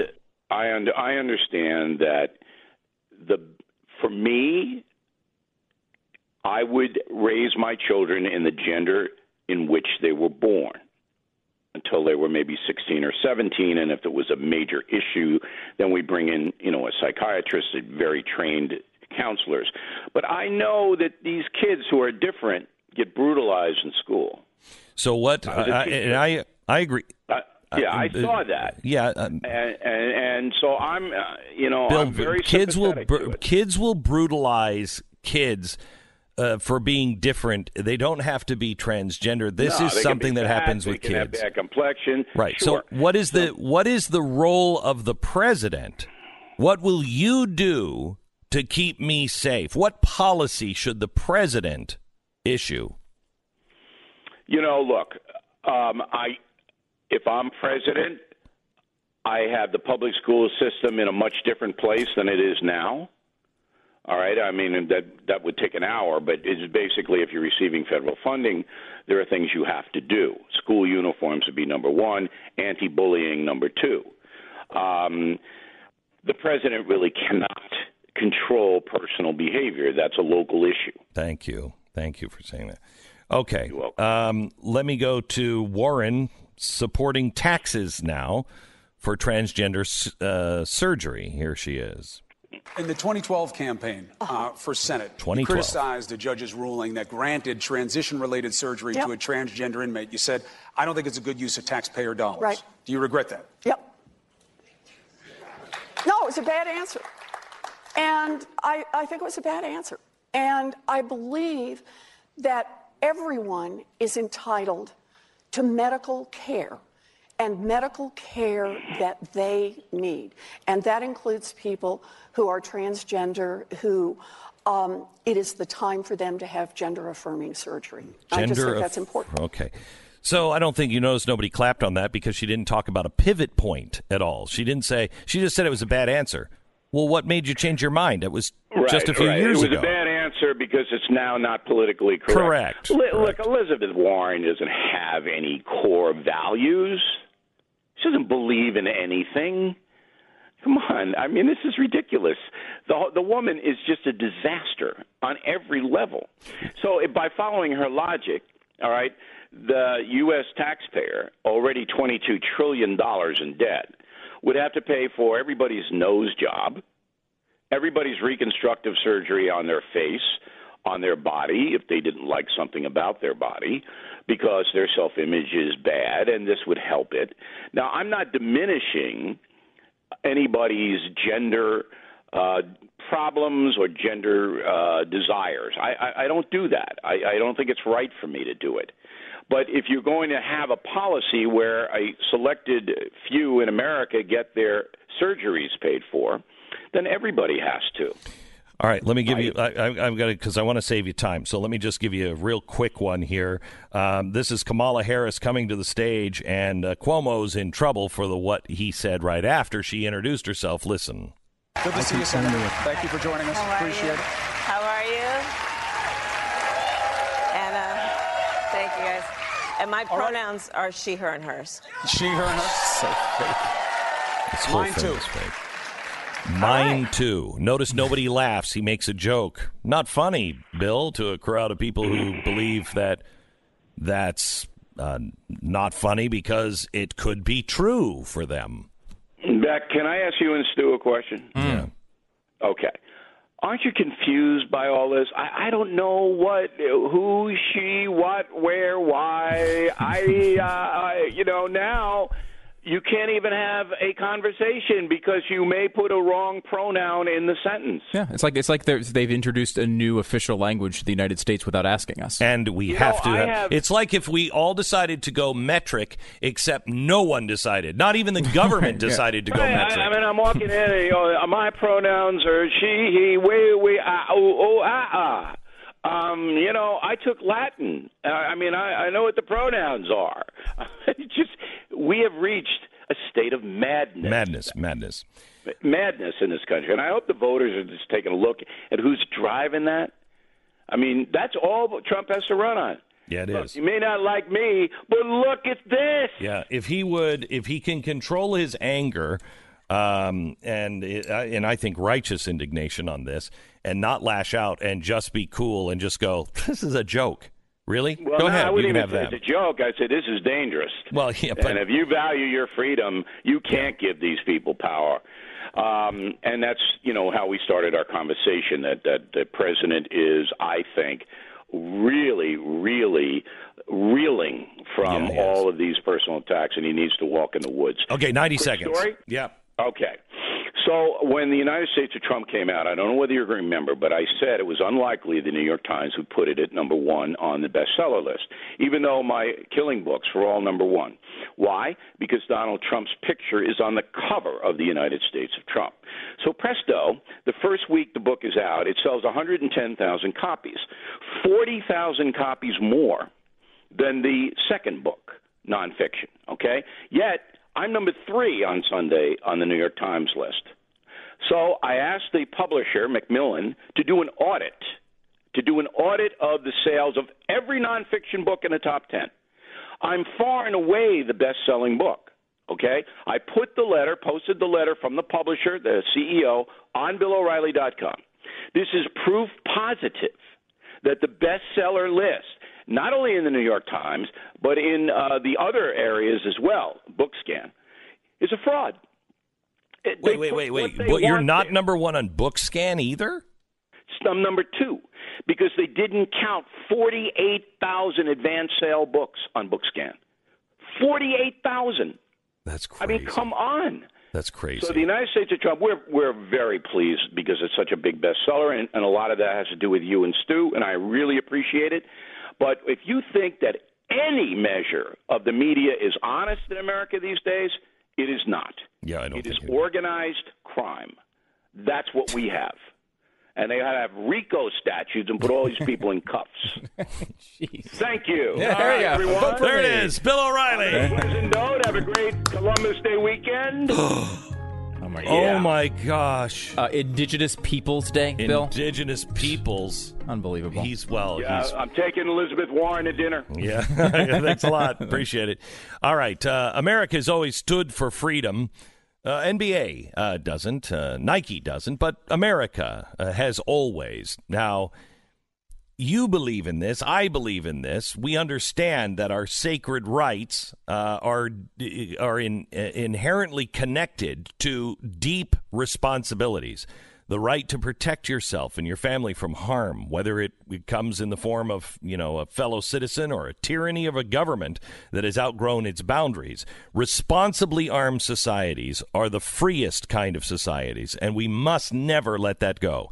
This is what the USCCA believes in, and they're the fastest growing community of gun owners in the country. And they provide industry leading education and legal protection to over 300,000 responsibly armed Americans, just like you and me.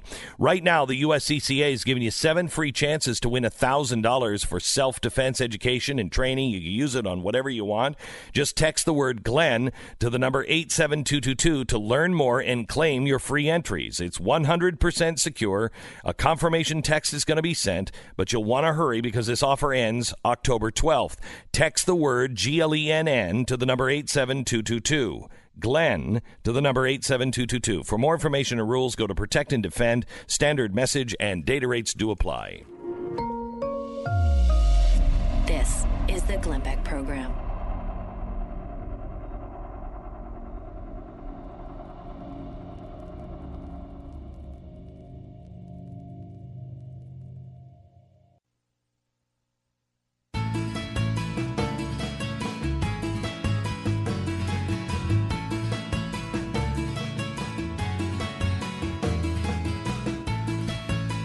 All right, yesterday uh, there was a story that people didn't really pay attention to. The U.S. Attorney for the Southern District of uh, New York arrested four men. Uh, the indictment lists four businessmen and U.S. citizens. Two were born in Ukraine, one in Belarus. Uh, three of them were arrested yesterday as they were headed towards the Washington Dulles airport. Uh, they had one-way tickets out of the country. It looked like they were leaving, and that's why we uh, we nailed them, I guess. Um, they look like they have been um, creating bogus companies to f- uh, funnel large donations uh, into a pro-Trump super PAC. Uh, but I think the real thing that happened that is important here is that two of these guys gave twenty thousand dollars last year to Pete Sessions, the Texas uh, Republican congressman. And the donation, according to the FBI, was an effort to influence uh, Sessions to help in causing the U.S. government to remove or recall the U.S. ambassador to Ukraine. Uh, the donation was at least in part a request uh, of one or more Ukrainian government officials. All right. So, did he do that? Well, Sessions actually did write a letter to the Secretary of State, Mike Pompeo, encouraging the removal of that ambassador. And if you watched our chalkboard, you know why. Um, this ambassador was removed by Donald Trump uh, and removed at the request or the uh, endorsement of the new Ukrainian president, who also removed his ambassador because the two were working together uh, in this DNC scandal. Um, and so they were both removed. And if you listen to the audio tape that Donald Trump made, that was the president of Ukraine, the current president, saying, You've got to remove him. And I know I thank you for removing her, blah, blah, blah. But anyway, this is this move, I think, was made yesterday because that ambassador is testifying today. And this just muddies the water of anything she might say. See, look, Ukrainians are playing dirty, just trying to get this poor woman removed, when that is not the story. I think something's wrong with the Southern District of New York.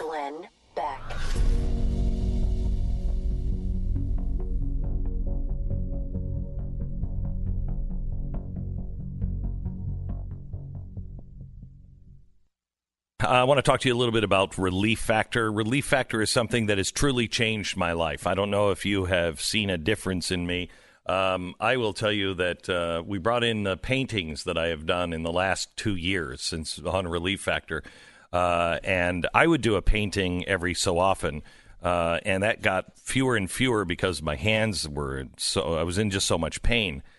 Uh, I mean, did you see the amount of of painting? Did you see those Oh, up against the wall? ton. Uh, There's a Yeah, to add to that too, I mean, you used to have problems getting through writing a chalkboard. You've been up there doing multiple chalkboards every day. you did you did one yesterday. It was one of the more detailed ones I've ever seen you do. and it took me two days to do it. Yeah, and, and I it didn't seem to stop, bother you at all. Didn't stop once. My hand get, used to get so cramped I couldn't hold chalk anymore. It's a big deal. Yeah, and it's all changed because of Relief Factor. Um, ReliefFactor.com. Wow, thank you for reminding me about that. I completely forgot. We used to have to not do them during the shows because you couldn't get through them. Right. I had to have somebody else do all the chalkboards, and Yeah. then I would just point to them. ReliefFactor.com. Call 800 500 8384. 800 500 8384. ReliefFactor.com. Go there now. Peter Schweizer is coming up next.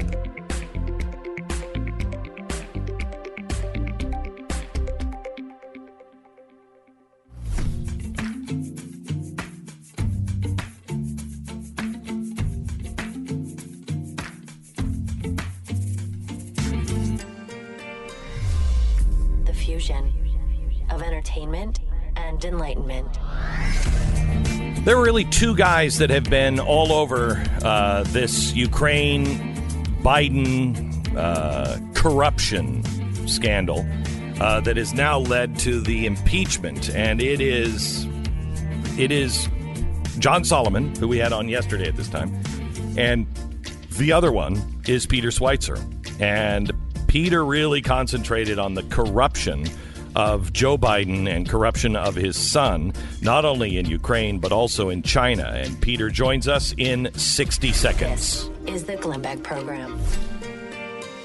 So you thought you had the right guy for the job, all smiles, positive affirmations the day you hired him, uh, and then uh, he's a he's a dude with uh, the job skills of a caveman and uh, the the etiquette of a caveman as well. The problem now is you not only have to fire him, you have to replace him. You got to start all over again. This is where ZipRecruiter comes in. ZipRecruiter does not depend on candidates finding you, it finds them for you. Its technology identifies people with the right experience and invites them to apply for your posting. And the result is you get a qualified candidate fast. When you post your job on ZipRecruiter, you're going to be impressed by just how quickly the candidates will apply. In fact, four out of five employers get the right candidate, or at least a high quality candidate, within the first hour.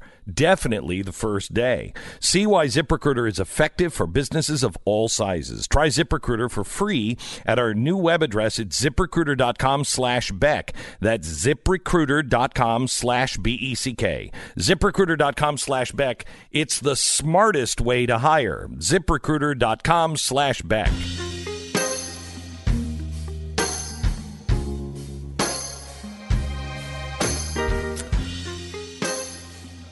I want to play. I think this is uh, uh, Judy Woodruff uh, from PBS. I want to play the audio from PBS talking to Mike Pompeo uh, yesterday, and uh, they're talking about the Biden scandal. And listen to what was said. Just finally, you know that there's been no proof of any misdoing on the part of Vice President Biden. You all keep repeating that line as if you're working for the DNC. I'm definitely not working for the DNC. I'm an independent journalist, but they're the European Union, the U.S. Embassy in Kiev, the uh, International Monetary Fund, and other international organizations felt that that prosecutor was corrupt and thought he should be removed. There's no evidence that what Vice President Biden was doing was uh, corrupt in some way. Well, Peter Schweizer, how would you respond to that?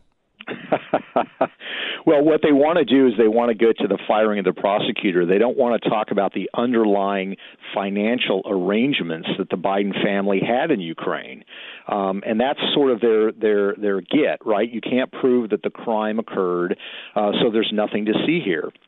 Let's back up again and remember you know, in February of 2014, uh, the Russians had moved into Crimea in the Ukraine. The Yanukovych government had fallen. There was a crisis. Joe Biden is appointed point person by Barack Obama on U.S. policy towards Ukraine. The buck stops with him. Literally two months after that fact, Glenn, his son, Hunter Biden, becomes a board member of Burisma, this uh, corrupt Ukrainian uh, energy company. Uh, it's headed by uh, Zlochevsky, this corrupt oligarch who was in the Yanukovych pro Russian government to begin with. And they pay Hunter, according to the banking records, $83,000 a month. And he takes over $3 million in total from this Ukrainian company. He has no background in energy. He has no background in Ukraine, uh, and it's not even clear what he did, if anything. Okay, hang on just a second. I want to add to this his background, and I, I'm sure you've done enough reporting to know his background, especially at that time. He is a very unstable individual. Yeah, I mean, you know, we, we, we obviously don't like to get into uh, the personal situation. No, and yeah, I he, and I don't want to say I don't want to look. I'm an alcoholic, so I don't want to yeah. denigrate him for that. What I want to say is exactly. he doesn't have any skills, and at the time, he's also an unstable alcoholic. Um, and drug guy uh, that has uh, you. If you were going to put somebody on the board, if he wasn't if he didn't bring anything special, he didn't bring anything, any experience, and he was unstable, why would you hire this guy other than he's the dad of the vice president? That that's exactly right, Glenn. Um, he he had substance abuse issues. Um, you add that onto the top of, of the fact that he had no experience and no background with this company, and the question becomes, why was he being paid? Uh, he's not being paid for his skill set or his expertise. Why is he being paid? Now, the response from a lot of the press corps, not all of it, but a lot of it, has been, well, this goes on all the time as if that's A, acceptable, or B, if that's actually true. It is true we've had a history of family members of politicians, you know, uh, you know, trying to cash in. You had Billy Carter back in the day. You had some stuff with Neil Bush. But what makes the Biden case unusual is how systematic and widespread it is. It involves Ukraine. It involves China. There's this bank account that I think we've shared with you, Glenn, this uh, Morgan Stanley account where Hunter Biden was drawing cash out of. We got access to this bank account because of a criminal case involving Hunter Biden's business partner. And that shows money coming from a Kazakh oligarch during this same period. It shows money coming from anonymous Swiss bank accounts, particularly a small Swiss bank that has been implicated in money laundering in five countries. So, I mean, to say, oh, well, nothing's been proven that it's wrong here is just laughable. Um, and it's this lack of curiosity Judy yes. Woodruff doesn't even seem to be curious about any of this. That is so bizarre. And well, look, she, by the way, she she's. She she says here also that you know nothing has been proven, and the embassy even says that that this guy was. She, what she's saying is that these international groups did not say that he was didn't do anything wrong. They she's using those international groups saying this prosecutor needed to be fired. Well, right. that's a different thing. And by the way, the prosecutor that replaced that prosecutor is investigating Joe Biden's son. Exactly. And Glenn, this is a key point. It's a key point. To say, on the one hand, that people think the prosecutor should be fired, and to say, on the other hand, that it is entirely inappropriate for Joe Biden to get this guy fired, those are not mutually exclusive. Both mm-hmm. of those are absolutely correct. Mm-hmm. And, and the bottom line is um, that is an abuse of power by Joe Biden, and he is using his office to directly or indirectly benefit his son. Um, and and the, the problem is that that they've lied about this repeatedly. I mean, first they said, Glenn, no, there was no investigation by Hunter. That was already over before the guy was fired. The prosecutor has denied that, and even the Burisma company's lawyer a guy named Mr. Buretta, who was hired in part at the suggestion of Hunter Biden, said the investigation was ongoing at this time and didn't end until later on. So, So here's here's another thing, that, Peter, that maybe you can help share shed some light on. Um, the Joe Biden comes over, and and this is all according to record. He comes over and he says, "Look, I think we can help your gas and oil industry expand." So um, he goes over and he says, "We have 1.8 billion dollars that we are going to uh, give you uh, in U.S. aid." And uh, you guys, it'll help you guys explore. At the same time, Burisma hires uh, Devon Archer and uh, Joe Biden, uh, Joe Biden's son. They're on the board, so they get the money. Now the money is put into a a bank called Privat Bank, and it's owned by the oligarch that is running Burisma. Yeah, that eight, well, that one point eight billion dollars just disappears. We don't know where that where that money went. So yes, why isn't anybody talking about that part of it? No, that that's exactly right. I mean, this the, this is another oligarch. There are two oligarchs that are involved with Burisma. One of them is Zlochevsky. The other one is named Kolomoisky. And this guy is basically a Bond villain. He's out of a James Bond film. In fact, he has in his office a large fish tank that has sharks swimming in it. Uh, just to sort of tell you how this guy rolls. And and he owns um, Privat Bank, which is this large Ukrainian bank, which U.S. and Western aid dollars and loan guarantees are sent into. And the problem is that you know a, a large chunk of that money disappears, and Ukrainian anti-corruption groups have sort of traced what happened to the money, and they make, I think, a very convincing case that Kolomoisky and his team set up a bunch of LLCs and siphoned off that money. Correct. So now you have a situation of missing aid dollars that seem to have benefited Kolomoisky, who is paying involved in the payment to Hunter Biden of these board fees, $83,000 a month. And Kolomoisky is also a guy who, before the Bidens arrived, was known as such a bad Bond villain that he is he is on a do not enter, no visa list. He cannot get a visa to come to the United States.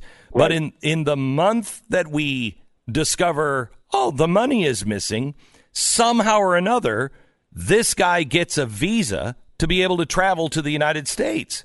How, how who did that? What did that? What was that? Exactly, and and who and who arranged for that Correct. to be done? We don't know, but it deserves investigation. And this is the sort of thing that, to me, is so bizarre and has really further eroded what credibility a lot of news outlets have left.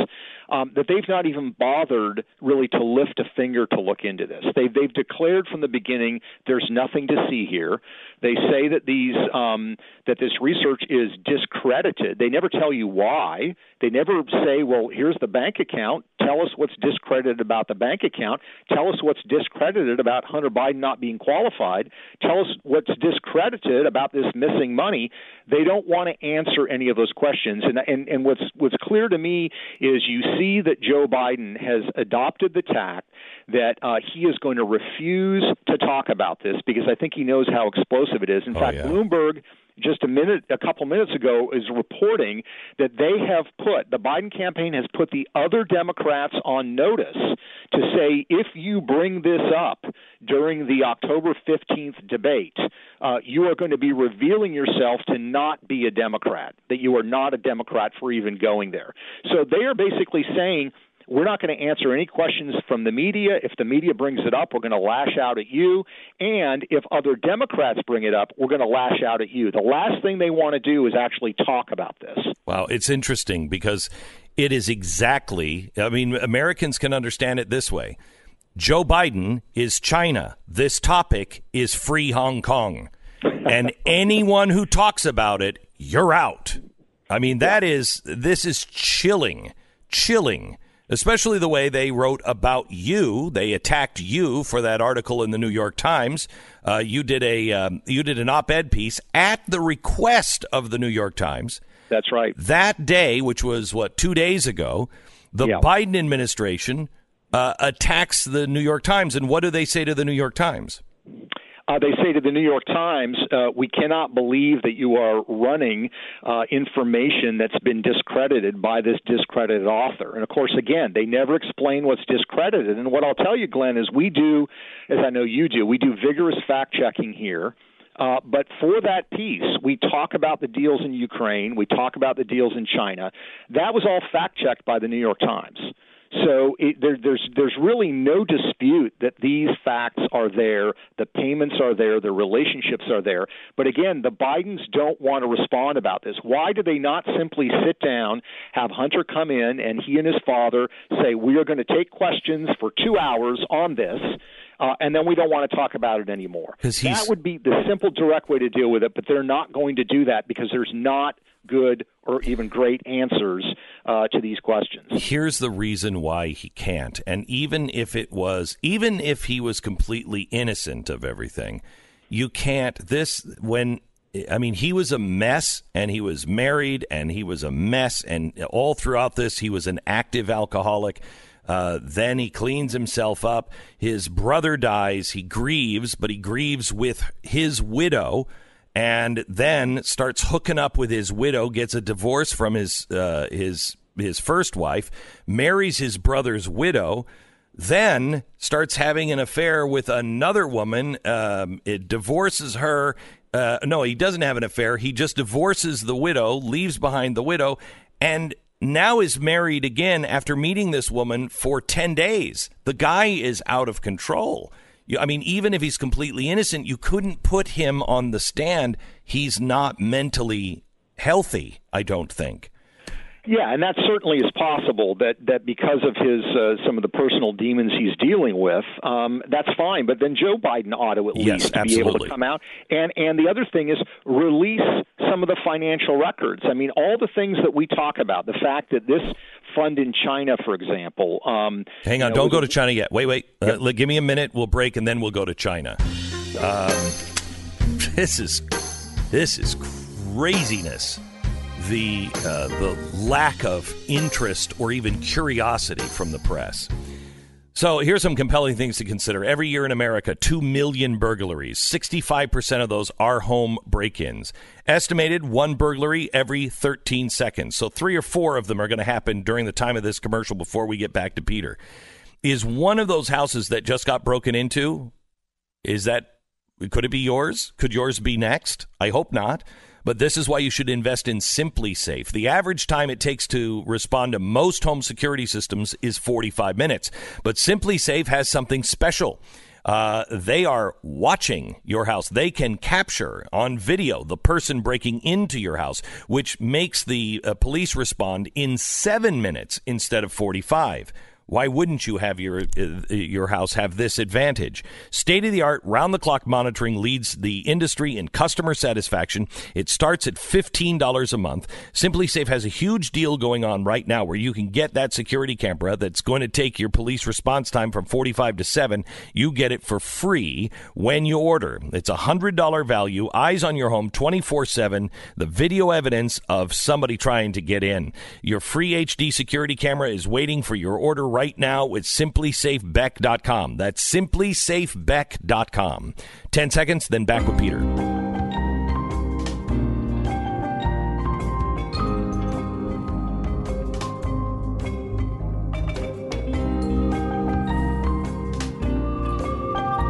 So we're talking to Peter Schweizer, who is a, uh, a, journalist and author, and has been following this corruption for a very, very long time. He wrote the book Clinton Cash, uh, and I remember when he came and he first talked about it. He said, uh, "Joe Biden, this is what two years ago. Joe Biden is the most corrupt vice president in all of American history." Um, and you you had him dead to rights. I mean, we you know when we go through your investigations and you produce the documents, it is so clear uh, that everyone who is an honest broker should be looking at this information. And I honestly didn't think that Joe Biden would run because I thought he's old. He's only going to get his son in trouble. He's going to get in trouble at the end. He's not going to be that arrogant, but he is. Um, and you're talking about Ukraine being bad. China is much, much worse. Yeah, that's exactly right. Um, and and Glenn, um, you know what we do in our research, whether it's China or Ukraine, it's all about a paper trail. It's about follow the money. We don't use anonymous sources. We don't speculate. And what you see is this pattern. You have two countries on the entire planet that Joe Biden is point person on during the Obama administration for foreign policy. One of them is Ukraine, the other one is China. Those are the two countries he's point person on. And what are the two countries that his son strikes lucrative deals in? Ukraine and China. That in and of itself, I think, should should uh, raise red flags in in the media. And by the way, he didn't. His Joe Biden's son didn't have this business until after Joe Biden was uh, vice president, and then when he is when he is appointed the point man, Joe Biden, his son's businesses strangely, just coincidentally, show up at the same time in the same places that Joe Biden is. Yeah, that's exactly right, and that's a very important point. Um, you know, Hunter Biden, through uh, his his career uh, up until his dad is elected vice president, uh, is a lobbyist. He spends a little bit of time working for a bank in in Delaware. Um, he tries a, an investment fund with his uncle James that goes sour, ends up in all kinds of lawsuits and allegations of fraud, mm. uh, of which I don't think he was personally um, involved in the fraud, but you know, not a good track record there. And he's essentially a lobbyist for the online gambling industry. Um, his dad gets elected uh, November of 2008. By mid 2009, he has started this company called Rosemont Seneca Partners half the money for this firm is put up by Chris Heinz, who is the stepson of John Kerry, who at at that moment in time in 2009 is the chairman of the Senate Foreign Relations Committee, later becomes Secretary of State. Jeez. So you've got him involved. You've got um, uh, uh, Hunter Biden is sort of the, the you know the front person for this. Heinz is more sort of in the back, uh, and then you have this third guy, Devon Archer, who is a college roommate um, uh, from the Yale days, uh, and they set up this entity. They have really no track record uh, at this point doing any kinds of deals, um, and this is the vehicle that does the deal in China. And the deal in China uh, is really breathtaking on so many levels. Uh, but essentially, um, and we have pictures of this. I know that I think you've shown some of these pictures mm-hmm. um, on on some of your specials. We have pictures of Hunter Biden going and meeting with Chinese officials, and these are like it would be like somebody showing up in New York and having immediate access to the head of Bank of America, Goldman Sachs, Deutsche Bank, you name it. Pictures of him meeting, and they are there to strike a deal with the Chinese. Okay, now and stop that, for a second. Yeah. So you so the audience knows because we're this is a little breathtaking and and fast moving. So you understand now in China what Peter just said is it is like some nobody with no business track record going to New York and meeting with the heads of Goldman Sachs and Bank of America and Citi and American Express and all of the big hedge funds, all of them Except this one is controlled, and all the purse strings are controlled by the Communist Party. We'll tell you more about this in just a couple of minutes. Stand by. The truth on Joe and Hunter Biden. You're listening to Glenn Beck. How many times have you seen a little thing come up and, and, and it says, um, click if you agree? And you're like, yeah, oh, I agree. You're not paying attention to what you're really agreeing to. You didn't even you didn't even open it up. You didn't even read it. We've all done it. And even though we know it's not the safest thing in the world to do, we do it because you think to yourself it's no big deal. It's a small percentage of the data that's going out to other companies, I guess. I don't know. I just want to read the story or I just want this information. I just want this app. But a recent study suggests that more than 99% of Americans could be correctly re identified from any data set using attributes like age, gender, and marital status. If you're like me, if they can get, get find you with just those three things, and 99% of the time, I think you might need Lifelock. Nobody can prevent all identity theft or monitor all transactions at all businesses, but Lifelock sees the threats you might miss on your own. Act now and get 10% off your first year with promo code BECK. Call 1 800 Lifelock or visit lifelock.com. Use the promo code BECK, save 10%. Lifelock.com. And it's time to join blazetv.com if you haven't already and you want to get more research like this. Just got to use the promo code GB20 off, save 20 bucks.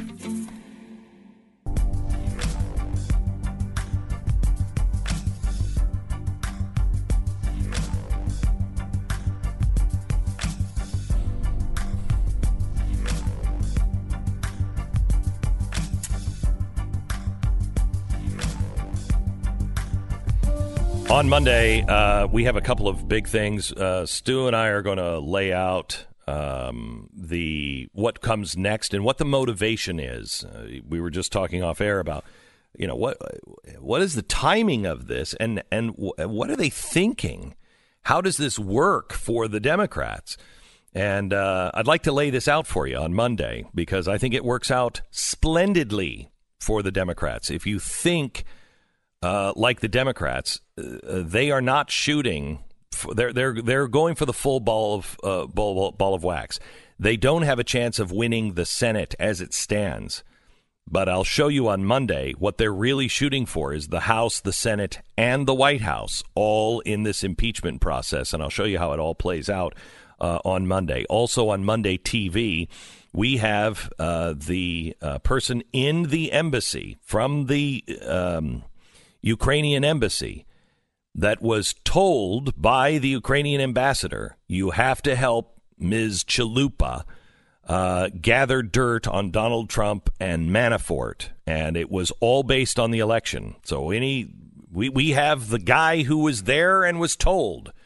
We have that on Monday's television show. You don't want to miss an episode. You miss an episode, you miss a lot only on the Blaze TV. Peter Schweizer is here.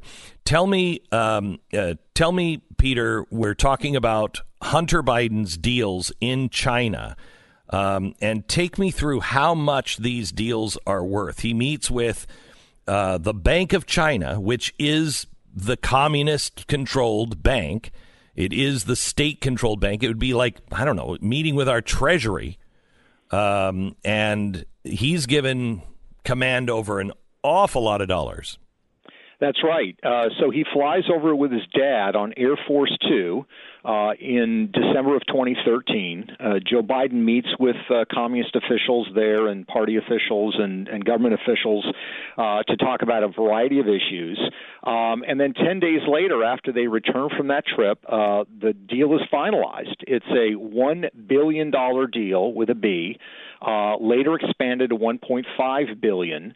Uh, we now know if you go to the company's website itself, and I would encourage people to go there. It's BHR bhrpe.com. That's bhrpe.com. And there's an English language section you can click to. We, ne- we know that now this fund has more than $2.1 billion in assets that they are managing. Um, Hunter Biden is put on the board of directors. Remember, he has no background in China or no background in private equity. Um, he's put on the board of directors, and Devon Archer, his business partner, is vice chairman and also put on the investment committee. So you have now the sitting vice president's son doing business deals with the Chinese government.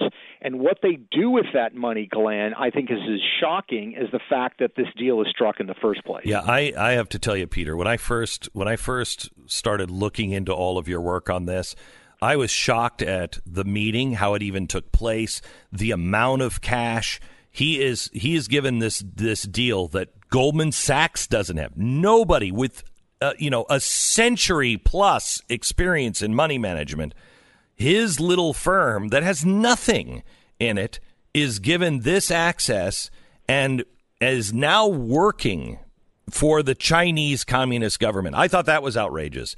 But then when I saw what he was doing with that money, it was worse. Yeah, so so BHR Bohai Harvest RST is the name of the firm is set up, and it's taking money through the Shanghai Free Trade Zone.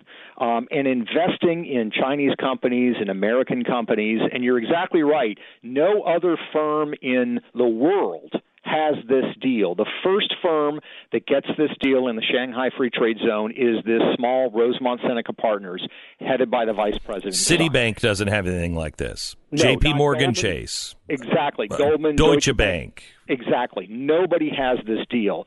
And so they start investing. Well, one of their first investments is a company called CGN.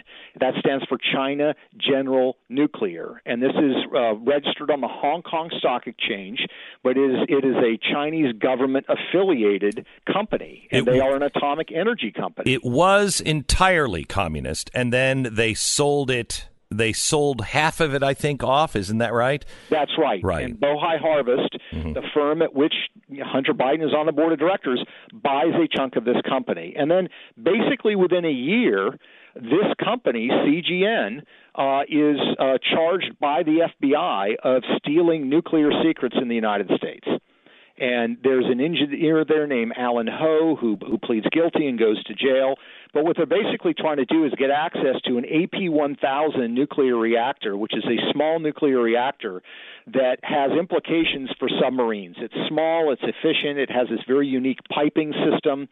So it, it's explicitly a national security threat to us. Okay, um, so that hol- this company's engaged in. Hold on. Let me uh, let me just uh, uh, add to this story. What Peter just said was China had a wholly owned nuclear power company. They wanted this this technology for this small nuclear nuclear reactor for submarines. The company in America that makes that they they tried to infiltrate with spies and they tried to get in there, but the FBI was on them, and the FBI found them, tried them, and convicted them. While this was being investigated and in trial, the Chinese then sell part of this company off. Hunter Biden's new company buys into it, and Hunter Biden then does what? Well, it's, to, to be clear, they buy into the company before the charges are made. So Hunter Biden's firm owns part of CGN before the um, uh, arrests are made and before the trial occurs. But as he goes in and tries to uh, and and goes in, just tell the rest of the story because it that timing is clear. But yes, but go ahead. Yeah, and and so what happens is when you look at the court trial documents, what you see is that Alan Ho, this engineer, was not a lone wolf. That the request to do this spying came from the highest levels of CGN. So you have this, you know, very troubling situation, and and it's not alone. You have other acquisitions that the, that this company that Hunter Biden's on the board of engages in as well. Uh, they they go ahead and invest uh, buy half of a company um, called Henniges, which is based out of Michigan, uh, and and they. You know, Hunter Biden's firm buys uh, uh, half of it. The other half of it is bought by a Chinese avionics company, which is a large military contractor in China that has stolen all kinds of military technologies from us, including things related to the F 35 fighter they jointly come in and buy Henniges, this precision tools company in Michigan that that creates um, uh, products that are anti-vibration technologies. And it's a so-called dual-use company because certainly there's anti-vibration technologies they want in the automotive industry and in, in the civilian market, but it also has very clear military applications. So these are dual-use technologies and this transaction has to be approved by the Obama administration, which they do. So now you have the vice president's son involved in a transaction that puts dual use military related technologies under the control of the Chinese government. This is the pattern that's emerging with these transactions. They're they're buying into companies, they're engaging in transactions that are beneficial to the Chinese military industrial complex. They're buying uh, Hunter Biden is buying into these companies that have tried to steal the technology and keep getting caught or blocked. And that's where he decides to put his investment in using Chinese money, using Chinese money. He invests in those companies to be able to um, uh, have access or to be able to um, uh, smooth the, the smooth the way open with the State Department and the administration, so they can do things that they've never legally been able to do. They'd have to spy and get it. Is that correct? Yeah, I mean, if, yeah, if you look at, at BHR, which is this investment uh, company, uh, they talk about their portfolio of companies, and, and they are quite open as the sorts of companies they want to invest in, and they are these technology firms in the West. And remember, when all of these decisions are being made by this Chinese firm, where again Hunter Biden is on the board of directors, his business partner is on the investment committee. So the the notion and the suggestion that oh they didn't know about these things. First of all, they could have looked at their own company's website and seen them, but the investment decisions are being made by a committee that involves his business partner. And if you think about it from the Chinese perspective, Glenn.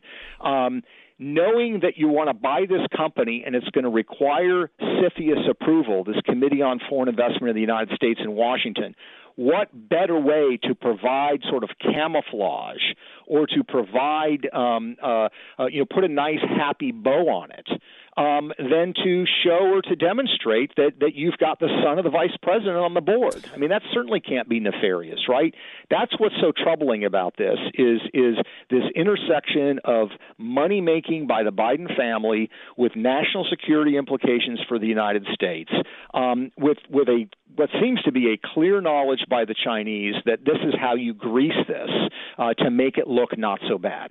If this were, you know, uh, Dick Cheney, George Bush, Donald Trump's children, it would be everywhere. Um, and it would be a right scandal. It would be a scandal that would be correct.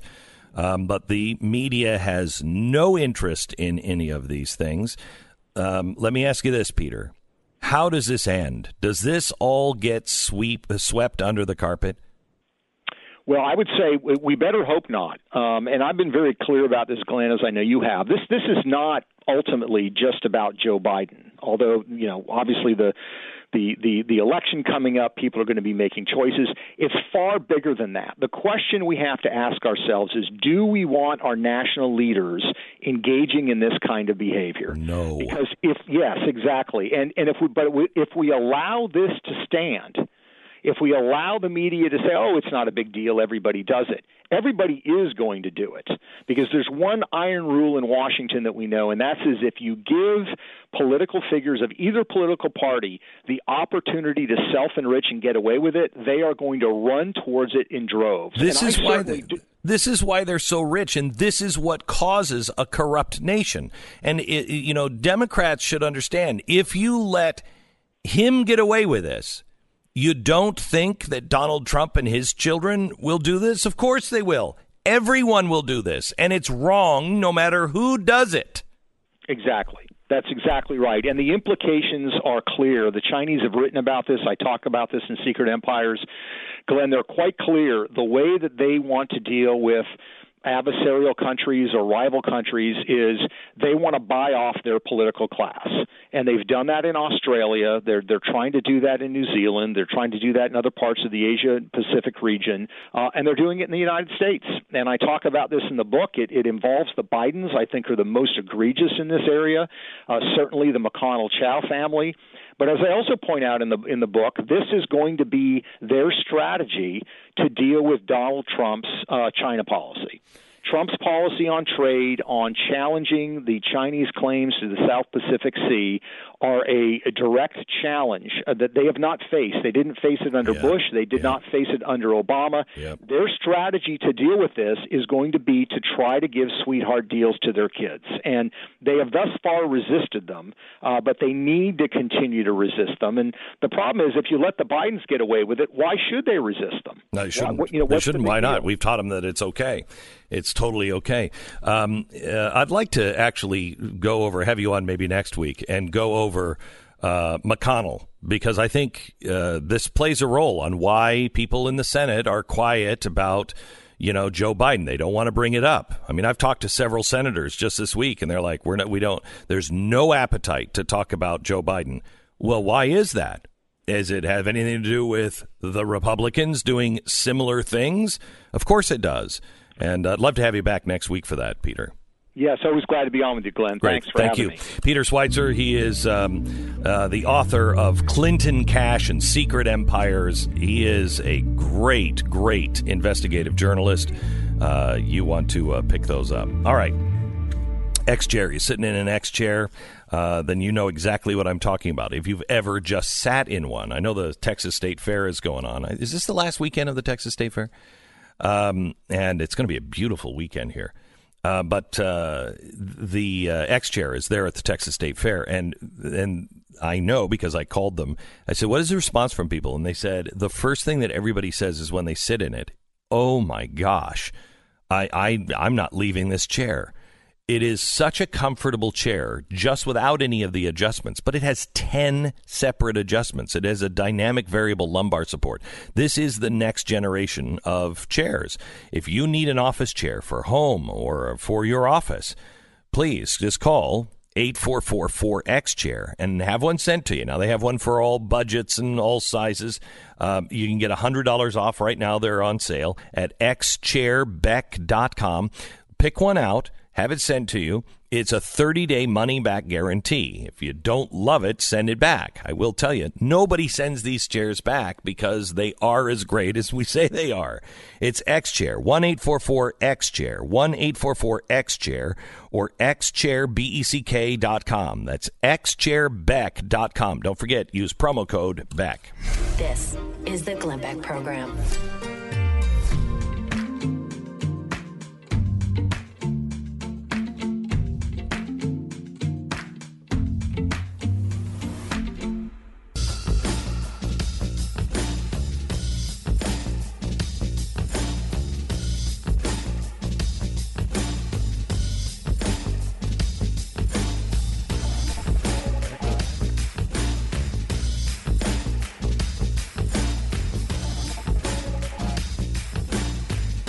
We got a couple of things I want you to check out. Uh, first, the uh, Kanye Trump Chappelle story uh, is uh, up at glennbeck.com. Uh, we have a, a, staff writer on the staff at Glenn Beck that uh, his name is Kevin Ryder, Kevin Ryan, and he's a great writer. Um, and he is attending these rallies and talking about the different things that are happening in politics, and he has just such a different angle. They're very, very popular at glennbeck.com. His latest is really good Kanye, Trump, and uh, Chappelle. Uh, check that out.